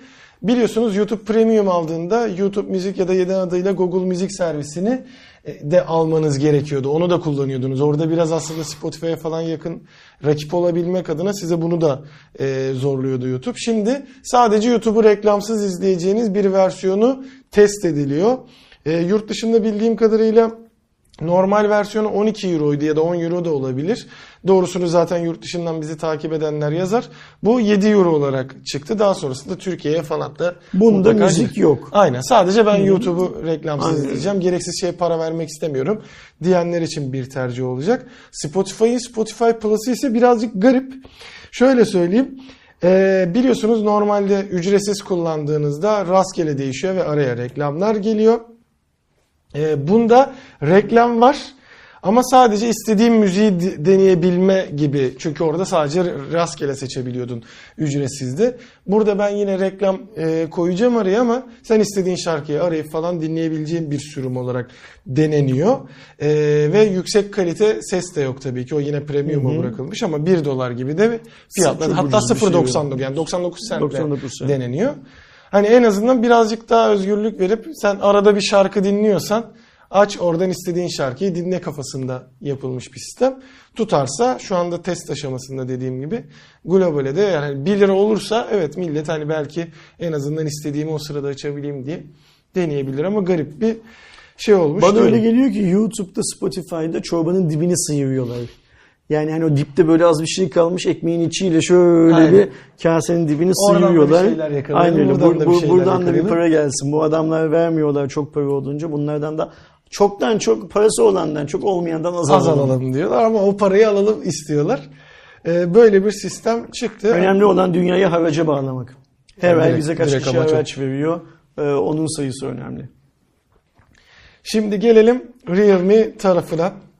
Realme tarafı Apple'ın MagSafe olarak geçen teknolojisini zaten hemen birkaç gün sonrasında öyle bir çalışmalar olduğunu duyurmuştu. Onlar da MagDart diyor. Zaten Dart biliyorsunuz Realme'nin hızlı şarjlarda kullandığı sistemdi. Burada da MagDart olarak geçiyor ama şey yapmışlar. Olanı birazcık daha iyi hale getirmişler. Baktığımızda e, Realme Flash'ta ilk e, görmek iyi planlıyoruz bunu. Aksesuarda 15 wattlık kablosuz şarj e, şeyi 50 watt şarj kutusu çünkü e, MagSafe 5 wattla mı ne şarj ediyor şu anda Apple'da hızlı şarj desteği yok. E, 50 watt kutu pazardaki en güçlü şarj olması olacak. Yani bu işte arkasına takıp gezdirebileceğin en güçlü kablosuz şarj teknolojisi e, Realme'nin bu manyetik şarj şeyinde. Yine e, Powerbank ile beraber Powerbank'i standa oturtma şeyi olacak. Yani Powerbank 50 wattla şarj etmiyor ama siz Powerbank'i telefona takıp onu da e, Realme'nin 50 watt kablosu şarjına takıp hem o Powerbank'in şarj olması hem telefonun şarj olması gibi böyle biraz daha kapsamlı şeyler olacak. E, ama e, GT modellerinde yani GT model yeni GT'lerde e, belki Megdart uyumlu şeyler görebilirmişiz de e, söyleniyor. İşte kızılötesi şeyleri olan ışıklar ışıklar böyle baya bir şey çıkardılar. Zaten e, bizim e, sevgili Can o böyle bir genel şey fotoğrafı var ben ona veririm. Orada birçok ürünü görebilirsiniz. Bir- Realme birileri Realme yapıyorsun bu işi desin diye kasıyor bence. Yani, Ya da hani biz de bir deneyelim bakalım tutacak mı? Çünkü hep şey oluyordu. Hani e, bunu hep tabii ki Apple'a yorarlar. işte Apple yaptı diye diğerleri yapıyor. Teknik olarak evet ama e, buradaki amaç aslında e, herhangi bir markanın çıkardığı yenilikte geç kalmamak ve kendisi de deniyor olmak. Tutarsa öncülerden biri olmak gibi bir amaç var. Ben bu tarz şeylerin e, işte Samsung tarafından da işte e, Realme yapmışken eğer mantıklıysa gidebiliyorsa Oppo'nun, Vivo'nun yapacağını, Huawei'nin bile yapabileceğini tahmin ediyorum. Niye denemesinler? Hani kısmi açıdan o işte powerbank'in biraz daha ince olması vesaire konularında mantıklı olabilecek bir şey. Özellikle araç kullanımında. O yüzden e, diğer markalarda çıkarır gibi geliyor bana. Valla benim çok ilgimi çıkmıyor açıkça söylemek gerekirse. Şöyle, Ee, yani hmm, bu hikayelerde ister istemez sek- sektör standartizasyona doğru gidiyor. Yani birinin yaptığı, genellikle de o birisi yapmıyor zaten. Bir konsorsiyumun ürettiği şeyde toplanıyor her şey. Ee, o yüzden hani Apple kendi başına şunu yapıyor, Realme bunu yapıyor, işte Oppo onu yapıyorlar da falan ilgilenmiyorum. Ürünler bir çıksın ortaya. Zaten hani su yolunu bulur mantığıyla iş kendiliğinden şey yapıyor gözündeyim. O yüzden benim çok ilgimi çeken bir şey değil ama mesela bir sonraki haber benim daha çok ilgimi çekiyor. Çünkü Sayın Bakan Fahrettin Koca e, koronavirüsle ilgili, pandemiyle, salgınla ilgili bir şeyler söyledi ve kafalar biraz karıştı. Evet. En azından benim kafa biraz karıştı. ne Benim söyledi? de e, karıştı. Şu an söylenen e, şeye göre ilk başta bir özetini söyleyeyim sonra zaten asıl kısmını sizlere aktaracağım. Aşı olmayanlar için e, herhangi bir şu anda yaptırım vesaire yok. Yine yaptırım olmayıp bazı noktalarda, bazı e, şeylerde e, eğer aşı olmuyorsan işte uçaklarda biniş olduğu gibi bir PCR testi gösterme zorunluluğu, negatif olduğunu gösterme zorunluluğu gelebileceğini söyledi. Nasıl söyledi? Hemen cümleleri sizlere aktarayım. Bazı alanlarda dünyada da yer e, yer yer uygulandığı şekliyle vatandaşlarımızı korumak için aşı olanın yanında aynı uçakta, aynı otobüste, aynı sinemada ya da tiyatroda oturacak olan kişinin o virüsü taşıyıp taşımadığını öğrenmek için PCR testi isteyebiliriz. Çünkü o vatandaşlarımızın sağlık hakkını da korumak anlamda e, bir anlamda önemli. Bazı alanlarda da bu uygulamaya başlanabilir. Bunu tartışıyoruz diye e, söyledi. Yeme içme alanlarında değil, özellikle esnafın iş yerlerine dönük bir kısıtlama düşünülmüyor. Ama yan yana oturulacak yerlerde aşı olmayanlardan PCR testi istenebilecek. Sinemaya, tiyatroya gitmek istiyorum, uçağa, şehirler arası otobüse bineceğini düşün- düşünüyorsanız, aynı zamanda aşınızı da yaptırmadıysanız PCR testi yaptıracaksınız. Test ücretsiz olacak. Fakat öyle hızlı kitlerle yapılan testlerden de olmayacak. E, hayat devam edeceği için aşı olmaktan da direnenler iki gün arayla devlet hastanelerinde ücretsiz PCR testi yaptırabilecek. Amaç aşısını olup sosyal hayatı sürdürmek isteyenleri korumak. Mantıklı. bence. Amaç aşısını olup sosyal hayatını sürdürmek isteyenleri korumak. Bu çok doğru bir şey. Ama yani burada sistemsel bazı başka sorunlar var. Ya aşı olmayanların bu Sayın Bakan'ın saydığı restoranlar da dahil, yeme içme alanları da dahil hepsine girmesini yasaklayacaksın. Yani şimdi mesela sinemada yan yana oturamayacağız değil mi? Ama yeme içme salonunda yan yana oturuyoruz. karşı Orada işte oturuyoruz. birazcık e, dediği gibi hani Şimdi burada bu şey tabii ki Sayın Bakan bir siyasi figürde olduğu için işte zaten yeme içme esnafı çok fazla şey kaybetti. bu pandemide Ee, kapandı etti. Zarar etti. Ama işte sonuçta sinema, Bir de orada kontrol çok zor olur. sinema, tiyatro filan zaten hani çok da e, görünen o ki şu an Türkiye'yi yöneten insanların çok da keyif aldıkları aksiyonlar değiller. Ee, onlara kalsa zaten saat 12'den sonra ülkede konser yokken saat 12'de bitecek bilmem ne filan gibi açıklamalar yapmak çok mantıklı olduğu için sinemayı filan yasaklayabiliyoruz. Şimdi burada ben şunu sezinliyorum. Ee, bir düzenleme yapılması gerektiğinin farkındalar. Ama etliye sütlüye karışmadan bir düzenleme Aynen. yapmaya çalışıyorlar. Yani dostlar alışverişte görsün muhabbeti bu yine. Ee, biz Türkiye'de korunuyor muyuz? Korunuyoruz filan muhabbeti. Ama e, şu çizilen sistem tıpkı geçen hafta konuştuğumuz Futbol Federasyonu'nun maçlarda çizdiği sistemle aynı. Hani uzaktan bakıldığı zaman bir sistem var mı? Var. Ee, yürüyor mu? İşte tör, kör topal yürüyor. Ama yakına indiğin zaman sistem falan yok aslında. Bu da onun gibi. Yani hani e, fikren çok güzel ama uygulama alanlarına baktığın zaman işte yeme içme alanları yok bilmem ne Mesela falan. şey diye düşünebiliriz abi. Örnek veriyorum ne var İstanbul'da? İlk aklıma gelen Akasya AVM. Ben eee, buradan AVM'ye çıkıyorum. gidebileceksin. Aynen. Hani AVM'ye gideceğim, toplu taşımaya bineceğim. Diyelim ki hani karşımdaki bir adam eee, sinemaya gitmek istiyor. Ama işte bu karar çıkmış haberi yok. Ama diyelim pozitif adam. PCR testi yaptırmamış. Ben onunla aynı metroya bindiğimde devam edeceğim. Eee, sonrasında AVM'ye beraber gireceğiz. Aynı AVM'de dolaşacaksınız. Aynen. Aynı sinema AVM'de salonuna en üst katına çıkıp sinema Aynı salonuna AVM'de girerken oturup aynı restoranda yemek yiyebileceksiniz. Aynen. Ama sinema salonuna giriş yapacağınız anda o adam senin sağlığını riske atmamak için Türkiye Ve- Cumhuriyeti Devleti'nin aldığı kararla sinema salonuna giremeyecek. Aynen. Şu an için böyle bir plan var yani. Bu senaryo güzel evet. Şey benim de kafama yattı yapılır bu. Uygun süper tamam. Yani eee, ha burada tabii bir nebze şeyi ayarlamış oluyor. Eee, tek özellikle mantıklı gelen tarafı iki günde bir teknik olarak bunlar zorunlu olarak şeye gidecekleri için PCR testi Yıldırıp aşı yaptı. Bir yıldırıma var. İki işte eee, şeye bile geçmeden daha eee, ne derler ona pozitif olduğunda hani iki gün içerisinde onun ortaya çıkması da e, korunma açısından güzel olacak. Yani en azından benim verdiğim örnekte karşıdaki insanın e, negatif olduğunun bilincinde olacağımız için de birazcık rahat durumu olacak. Çünkü birincisinin olmasa en kötü dördüncü günde o kuluçka dönemi bitmiş ve pozitiflik şey olmuş olacak. Orada da birazcık tehlikeyi düşürmüş oluyor ama burada en çok büyük ihtimalle yıldırma durumu olacaktır. Ha şey ne olacak? Senin iki günde bir yaptırman gerekiyorsa ve yaptırmamışsa uygulanacak ceza da Şimdi önemli. burada zaten çarklara baktığınız zaman mesela bu sağlık personeline muazzam bir yük bindiriyor. Yani sen aşı olduğun zaman gidiyorsun, iki kere aşı oluyorsun. O da birer ve yarayla. Sonra sağlık personelinin yakasından belli oranlarda düşüyorsun iş yükü olarak.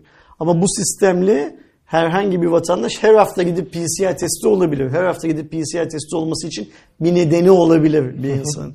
Ve bu ne demek? Sağlık sisteminin üzerinde her hafta bir yük oluşturacak bu arkadaş. Peki bu arkadaş bu yükü ücretsiz şeyi, bu aşı ücretsiz olacakmış ya. Onun parasını sen ben ödeyeceğiz. Yani nereden ödeniyor para? Vergilerden ödeniyor. O vergilerde kimin payı var? Aşı verenlerin de payı var aslında. Aynen.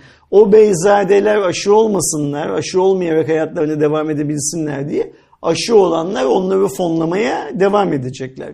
Şimdi bazen e, kesin kararlar almak gerekiyor. Biz bu konuda kesin kararlar alamıyoruz. Bu çok net ortada. Ayrıca bunun kanun olarak, yönetmelik olarak yazılı ve imzalandıktan sonra nasıl uygulanacağı ile ilgili de 50 tane şüphe var. Bak geçen hafta ne dedik? Maça gitmek yasaktı. Her hafta 1000-1500 kişi tribünde oluyordu. Siz şimdi maça gitmeyi serbest bıraktığınız zaman samanlık seyran olacak dedik. Yani Covid anlamında samanlık seyran olacak. Burada da e, sinemanın girişinde kim onu şey yapacak ne derler e, kontrol edecekle başlayan hikayeler var. Mesela Mesela şimdi- ara şey yapmaları lazım onu, e, dedike etmeleri ya lazım. ben şimdi mesela şeyler duyuyorum yani e, bu hani 50 yaşının üstünün sokağa çıkması yasaktı ya. 50 yaşının altından birisinin QR kodunun ekran görüntüsünü alıp telefonlarından onu okutuyorlarmış mesela. Çünkü o QR kod okunduğu zaman Fotoğraf falan çıkmıyor, bir şey çıkıyor. Çünkü fotoğraf ha bir de orada galiba şey de çıkıyor. Senin kaç yaşında olduğunun bilmem ne falan bilgisi de çıkıyor. İşte insanlar şey Dikkat yap, yapmışlar. Kendi çocuklarının falan yatıyor mesela İstanbul'da İstanbul kartını alarak onunla otobüse inip inmişler filan filan. Yani hani bunun yayılma noktası keşke sadece sinema ve tiyatro salonları olsa biz o sinema ve tiyatro salonlarına kireç döküp bundan kurtulabilsek ama dediğim gibi yani ben çok uzun zamandan beri Sayın Bakan'ın yaptığı açıklamaların hiçbirisini ciddiye almıyorum. Bu yaptığı açıklamada benim sadece kafamı karıştırıyor ve bana yine şey duygusu uyandırıyor. Evet evet ya ya neydi? Ya he he miydi? ha ya he he yine yapıyorsunuz bir şeyler de neye yapıyorsunuz bilmiyoruz. Şeye Muhabbet dönüyor oldu işte. Yani baktığında eee aşılıların da biraz böyle hoşuna gidebilecek. Aşısızları da çok zorlamadan şey yapıp işte her yere mavi boncuk dağıtma İşte hamlesi. etliye sütlüye karışmayalım. Kimse bize oy vermekten geriye durmasın. Hani, Ama bir şey yapmıyoruz gibi de. Hah, e, gereken önlemleri de aldık. Sonuçta bak turizmi de kurtardık zaten. E, burada da böyle Neydi o bir şeyler olmuş hiçbir şey yapmasak da bir şeyler olmuş olabilir gibi bir şey Ama oluyor. Değil mi? Onu da söyleyen vardı bir tane. İstanbul İl Başkanı'ydı galiba iktidar partisinin. Neyse bu kadar bu aşı olmayanlara PCR zorunluluğu ile ilgili bu kadar konuştuğumuz yeterli. İnsanların hayatını kolaylaştıran bir başka şeye geçelim, servise geçelim. FEST diye bir transfer sistemi kurdu Merkez Evet. Bankası. Mesai saatleri dışında insanların birbirlerine EFT'yi Para- e, normal para- para transferi gibi yapabilme, imkanı. anında ve yapabilme sistemi. e, miktar ve transfer limitini ilk önce pilot uygulama sonrasında yükseltebileceğini söylemişti. Artık yükseltmeye Aynen. karar Hatta vermiş. ikinci yükseltmesi bile oldu. Biliyorsunuz işte fen sistemi nedir? Siz oraya aslında sadece bankalar arası yani örnek veriyorum finans banktan işte garantiye e, yapılan EFT'den ziyade belli başlı hesaplarınıza işte TC kimliğiniz, e-postanız, telefon numaranızı dedike ederek yani oraya tanımlayarak bu şeyler arasında anında e, para transferi yapabilme sistemiydi ve gerçekten çok güzel bir şeydi. Özellikle çünkü hafta sonu bir para gereksiniminde siz arkadaşınızla, ailenizle ya da sen öğrenciyken ailenden gelecek parada farklı bir bankaysa bütün hafta sonunun geçmesini bekliyordun ya da acil bir para transferi durumlarında. Bu onun önüne geçmişti. E, pilot aşamasında 50 lira olarak test edildi. Sonrasında o zaten 1000 liraya kadar yükseltildi. Şimdiki durumda da e, 2000 liraya çıkartıldı. Günlük şey olarak gayet yeterli seviyede bence. E, burada anladığım kadarıyla tek seferde de değil günde yapılabilen toplam e, 2000 lira olarak ayarlanmış. Bir diğer yandan e, şu anda artık çok fazla kullanılan işte paparası e, bir diğer yandan Fes- İninalı Festel, vesaire gibi e, Festel'ler, gibi. Turkcell'in Paysel'i gibi sistemlerde e, biliyorsunuz onlar da artık para transferlerinde çok fazla kullanılmaya başladı. Özellikle e, bildiğim kadarıyla kripto para ve e, bahislerde çok fazla kullanılıyor. Gaming'de de. Gaming'de de evet e, pin alma, e-pin dediğimiz şeylerde. Burada da BBK sanırım kontrolünün de biraz daha şey olması açısından daha doğrusu resmi gazetede yayınlanan şeye göre her birinin artık bir IBAN numarası olacak. E, özel bir IBAN Ve bu numarası. FES sistemiyle onlara da para gönderilebilecek. Yani mesela eskiden atıyorum bu kartlardan bir tanesine para yüklemek için işte kart sahibinin Migros'a gitmesi ya da A, B, C bankalarının ATM'lerine gitmesi ya da postaneye gitmesi filan filan gibi bir şey gerekiyordu. Şimdi kendi A bankandaki hesabından 24 saatte inini al işte Paysel bilmem ne filan gibi bir yere kendine ait olsun ya da olmasın yine FES sistemi üstünden para gönderiyor olabileceksin. Yani hayat biraz daha kolaylaşacak. Ee, iyi işler bunlar. Yapanların şeyine sağlık ne derler aklına sağlık. Gördüğüm kadarıyla da epey kullanılmaya başlandı. Evet. Ya Sen her fe- müşteriye özel olacak bu sen arada. FES sisteminin çok kullanılmayan bir özelliğinden bahsettin. İyi ki yaptın onu. Benim gibi birçok insan FES sistemini sadece mesai saatleri dışında para göndermek olarak algılarken çok güzel bir detayı vurguladın. ABC bankasındaki hesabınıza vatandaşlık numaranızı, cep telefonunuzu ya da e-mail adresinizi atayabiliyorsunuz. Böylece Aydoğan bana para gönderecek olduğu zaman benim Aydoğan'a IBAN falan vermeme gerek kalmıyor.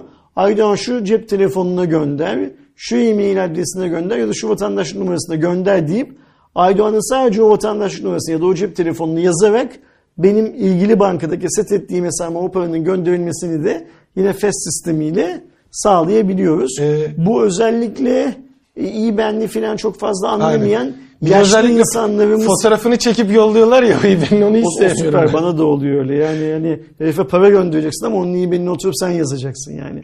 Özellikle Garanti Bankası kullanıcıları yapıyor. Çok şikayetçiyim Hakim Bey. Şöyle bir şey var bu arada o da aklınızda olsun belki fark etmeyenler vardır diye söylüyorum. Bu FES sistemine geçişte işte bu hızlı transferde e, eğer birden fazla bankada hesabınız varsa şeyleri bölebiliyorsunuz. Yani tek bir bankada kullanmanız gerekmiyor. Ben de öyle mesela. İşte örnek veriyorum. Empara'da TC kimliğim, garantide e-mailim, e, işte sallıyorum İş Bankası'nda telefon numaramı falan diye bölebiliyorsunuz. Ve gerektiğinde hangi, yani hangi banka olduğunu söylemeden işte İş Bankası'nı istiyorsan işte telefonunu at, şuysa mail adresini at, e, en para ise TC kimliğini at gibi ayarlayabilirsiniz. Ben onu kendim deneme yanılmayla öğrendim. Ben de bir yerden öğrenmemiştim. Sizin de aklınızda bulunsun. Çünkü şeyi yaptığınızda kayboluyor. Her birine TC kimliğinizi tabii ki yapamıyorsunuz. E, en son eklediğinizde diğerini kaldırıyor haberiniz olsun. Deyip bir sonraki haberimizde YouTube'un Türkiye'deki bazı kanalların yanına bir uyarı koymasıyla alakalı. Twitter bunu daha önce koymuştu. Ee, sadece Türkiye'de değil dünyadaki tüm ülkelerde TRT'de var. Ve demişti ki işte mesela atıyorum bu hesap Türkiye Cumhuriyeti Devleti ile ilintili bir hesap ya da bu hesap işte Rus Devleti ile ilintili bir hesap filan filan gibi. Twitter'da şimdi Türk hükümeti tarafından fonlanmaktadır diye ibareler koymaya, şey, YouTube'da Türk hükümeti tarafından fonlanmaktadır ibareleri koymaya başladı. İlk olarak da Turkuaz Medya Grubu'nun bünyesindeki ATV, A Haber, A Spor, A Para, A News ve Minika gibi kanallara koydu. Yani bu televizyon kanallarının YouTube hesaplarına koydu bu ibareyi. Ee, şu anda e, henüz biz habere girerken Habertürk, CNN Türk filan gibi, Halk TV filan gibi kanalların, televizyon kanallarının YouTube hesaplarında böyle bir ibare henüz yoktu. Yoktu. Zaten daha sonrasında geçen 1-2 saat sonrasında da e, A Haber'deki vesaire bu durumda kaldırıldı. İlk aşamada eklenmişti. Ee, biliyorsunuz işte zaten Ersin abinin anlattığı gibi siz de şeyde görebilirsiniz. Örneğin Sputnik'e gidin Rusya'ya yakın olduğunu açıklar. Ee, işte TRT'ye gidin Türkiye'ye yakın olduğunu açıklar. Bunlar zaten devlet televizyonları olduğu için. Ama A Haber'de böyle bir şey ben hemen görünce gidip bakmıştım. Zaten yurt dışından bakanlara e, Türkiye devleti tarafından fonlanmaktadır. Kısmen ya da tamamen fonlanmaktadır uyarısı çıktığını görüyoruz. Çok da şaşırtıcı değil aslında. E, onu da söylemiş olalım. Çünkü ben dün mesela bir kısa bir süre hani e, A Haber'i bir 5-10 dakika izlemiştim. Bir diğer yandan böyle şey e, ofansif mizah, kara mizah gibi düşünerek izleyebiliyorsunuz. O zaman güzel oluyor. Onu da söyleyeyim yani. Şu anda bu Kaldırıldı. YouTube koydu ve kaldırdı değil Evet. mi? Okey. Buradan şunu anlıyorum ben.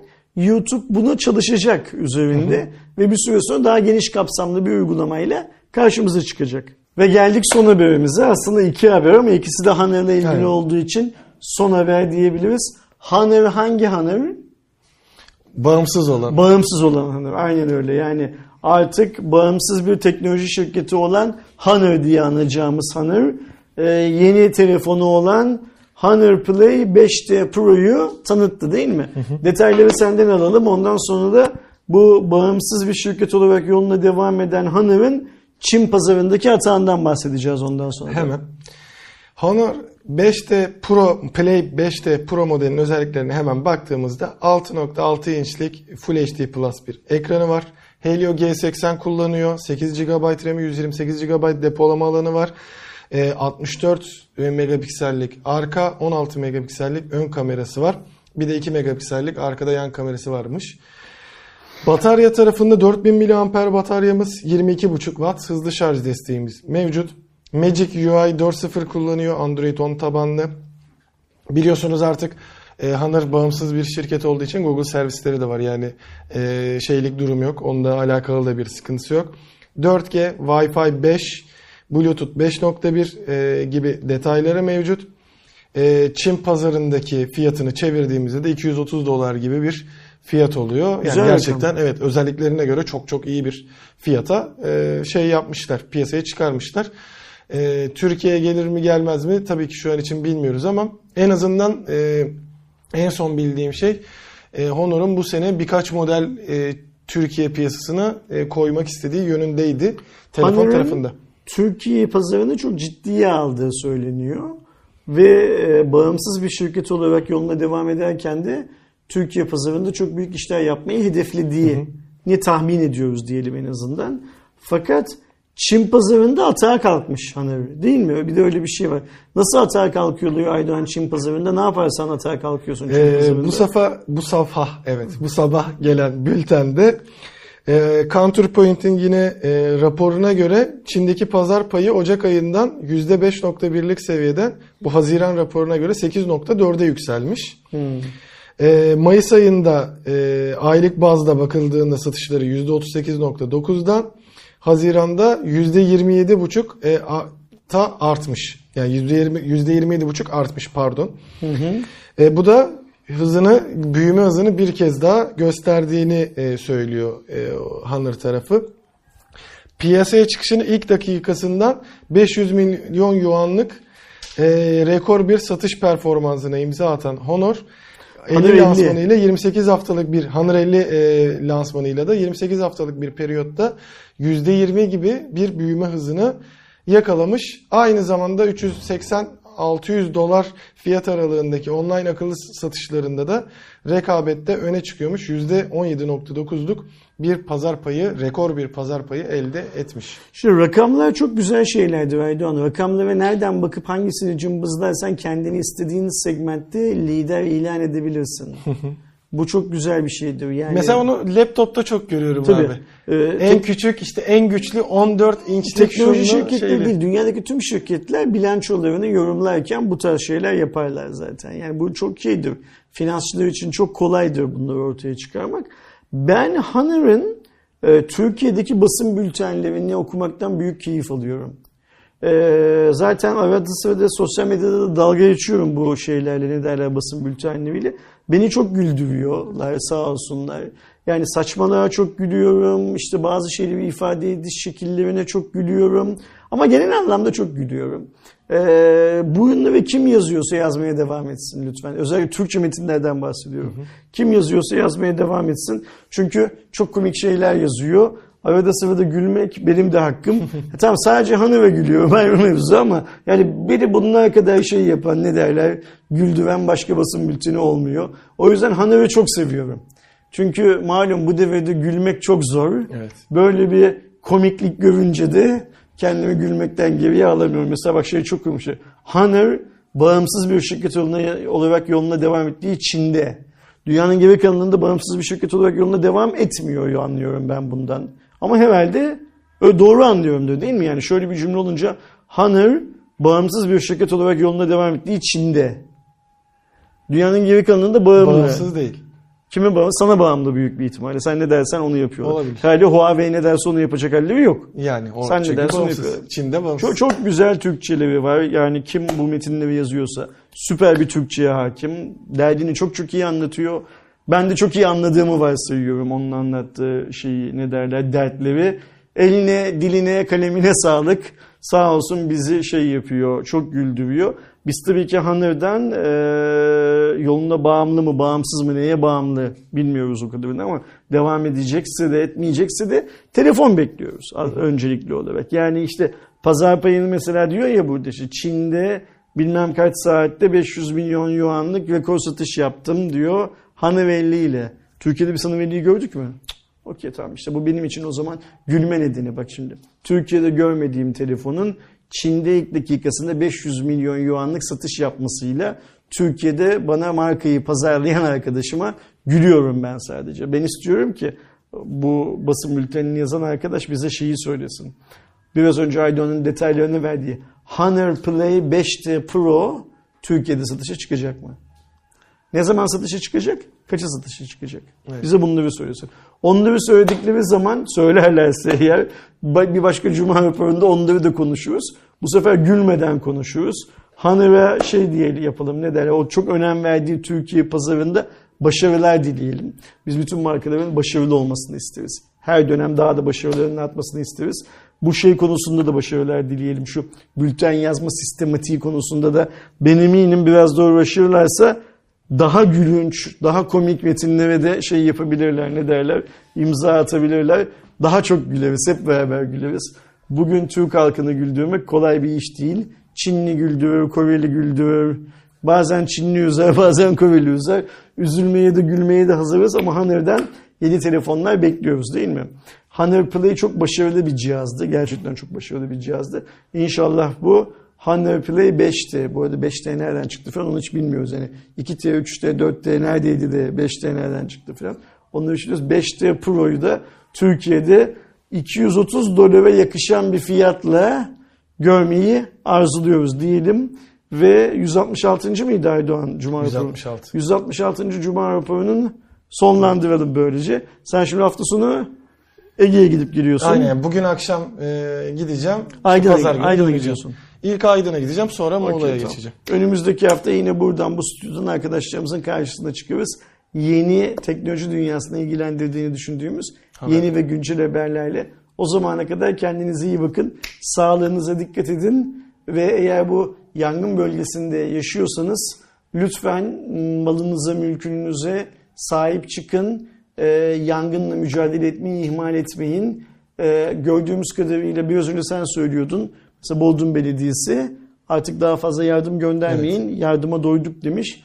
Ama tabii ki bu şey demek değil. Yani biz yangınları kendi başımıza e, söndürebiliyoruz demek değil. Yani Ee, aslında onların sorumluluğundaymış ama o yüzden m, oralarda bir yerlerdeyseniz ve imkanınız varsa ve bu konularla ilgili deneyiminiz de varsa, yangın söndürme ile ilgili deneyime ve sistematik bilgiye sahipseniz de lütfen elinizi taşın altına sokun.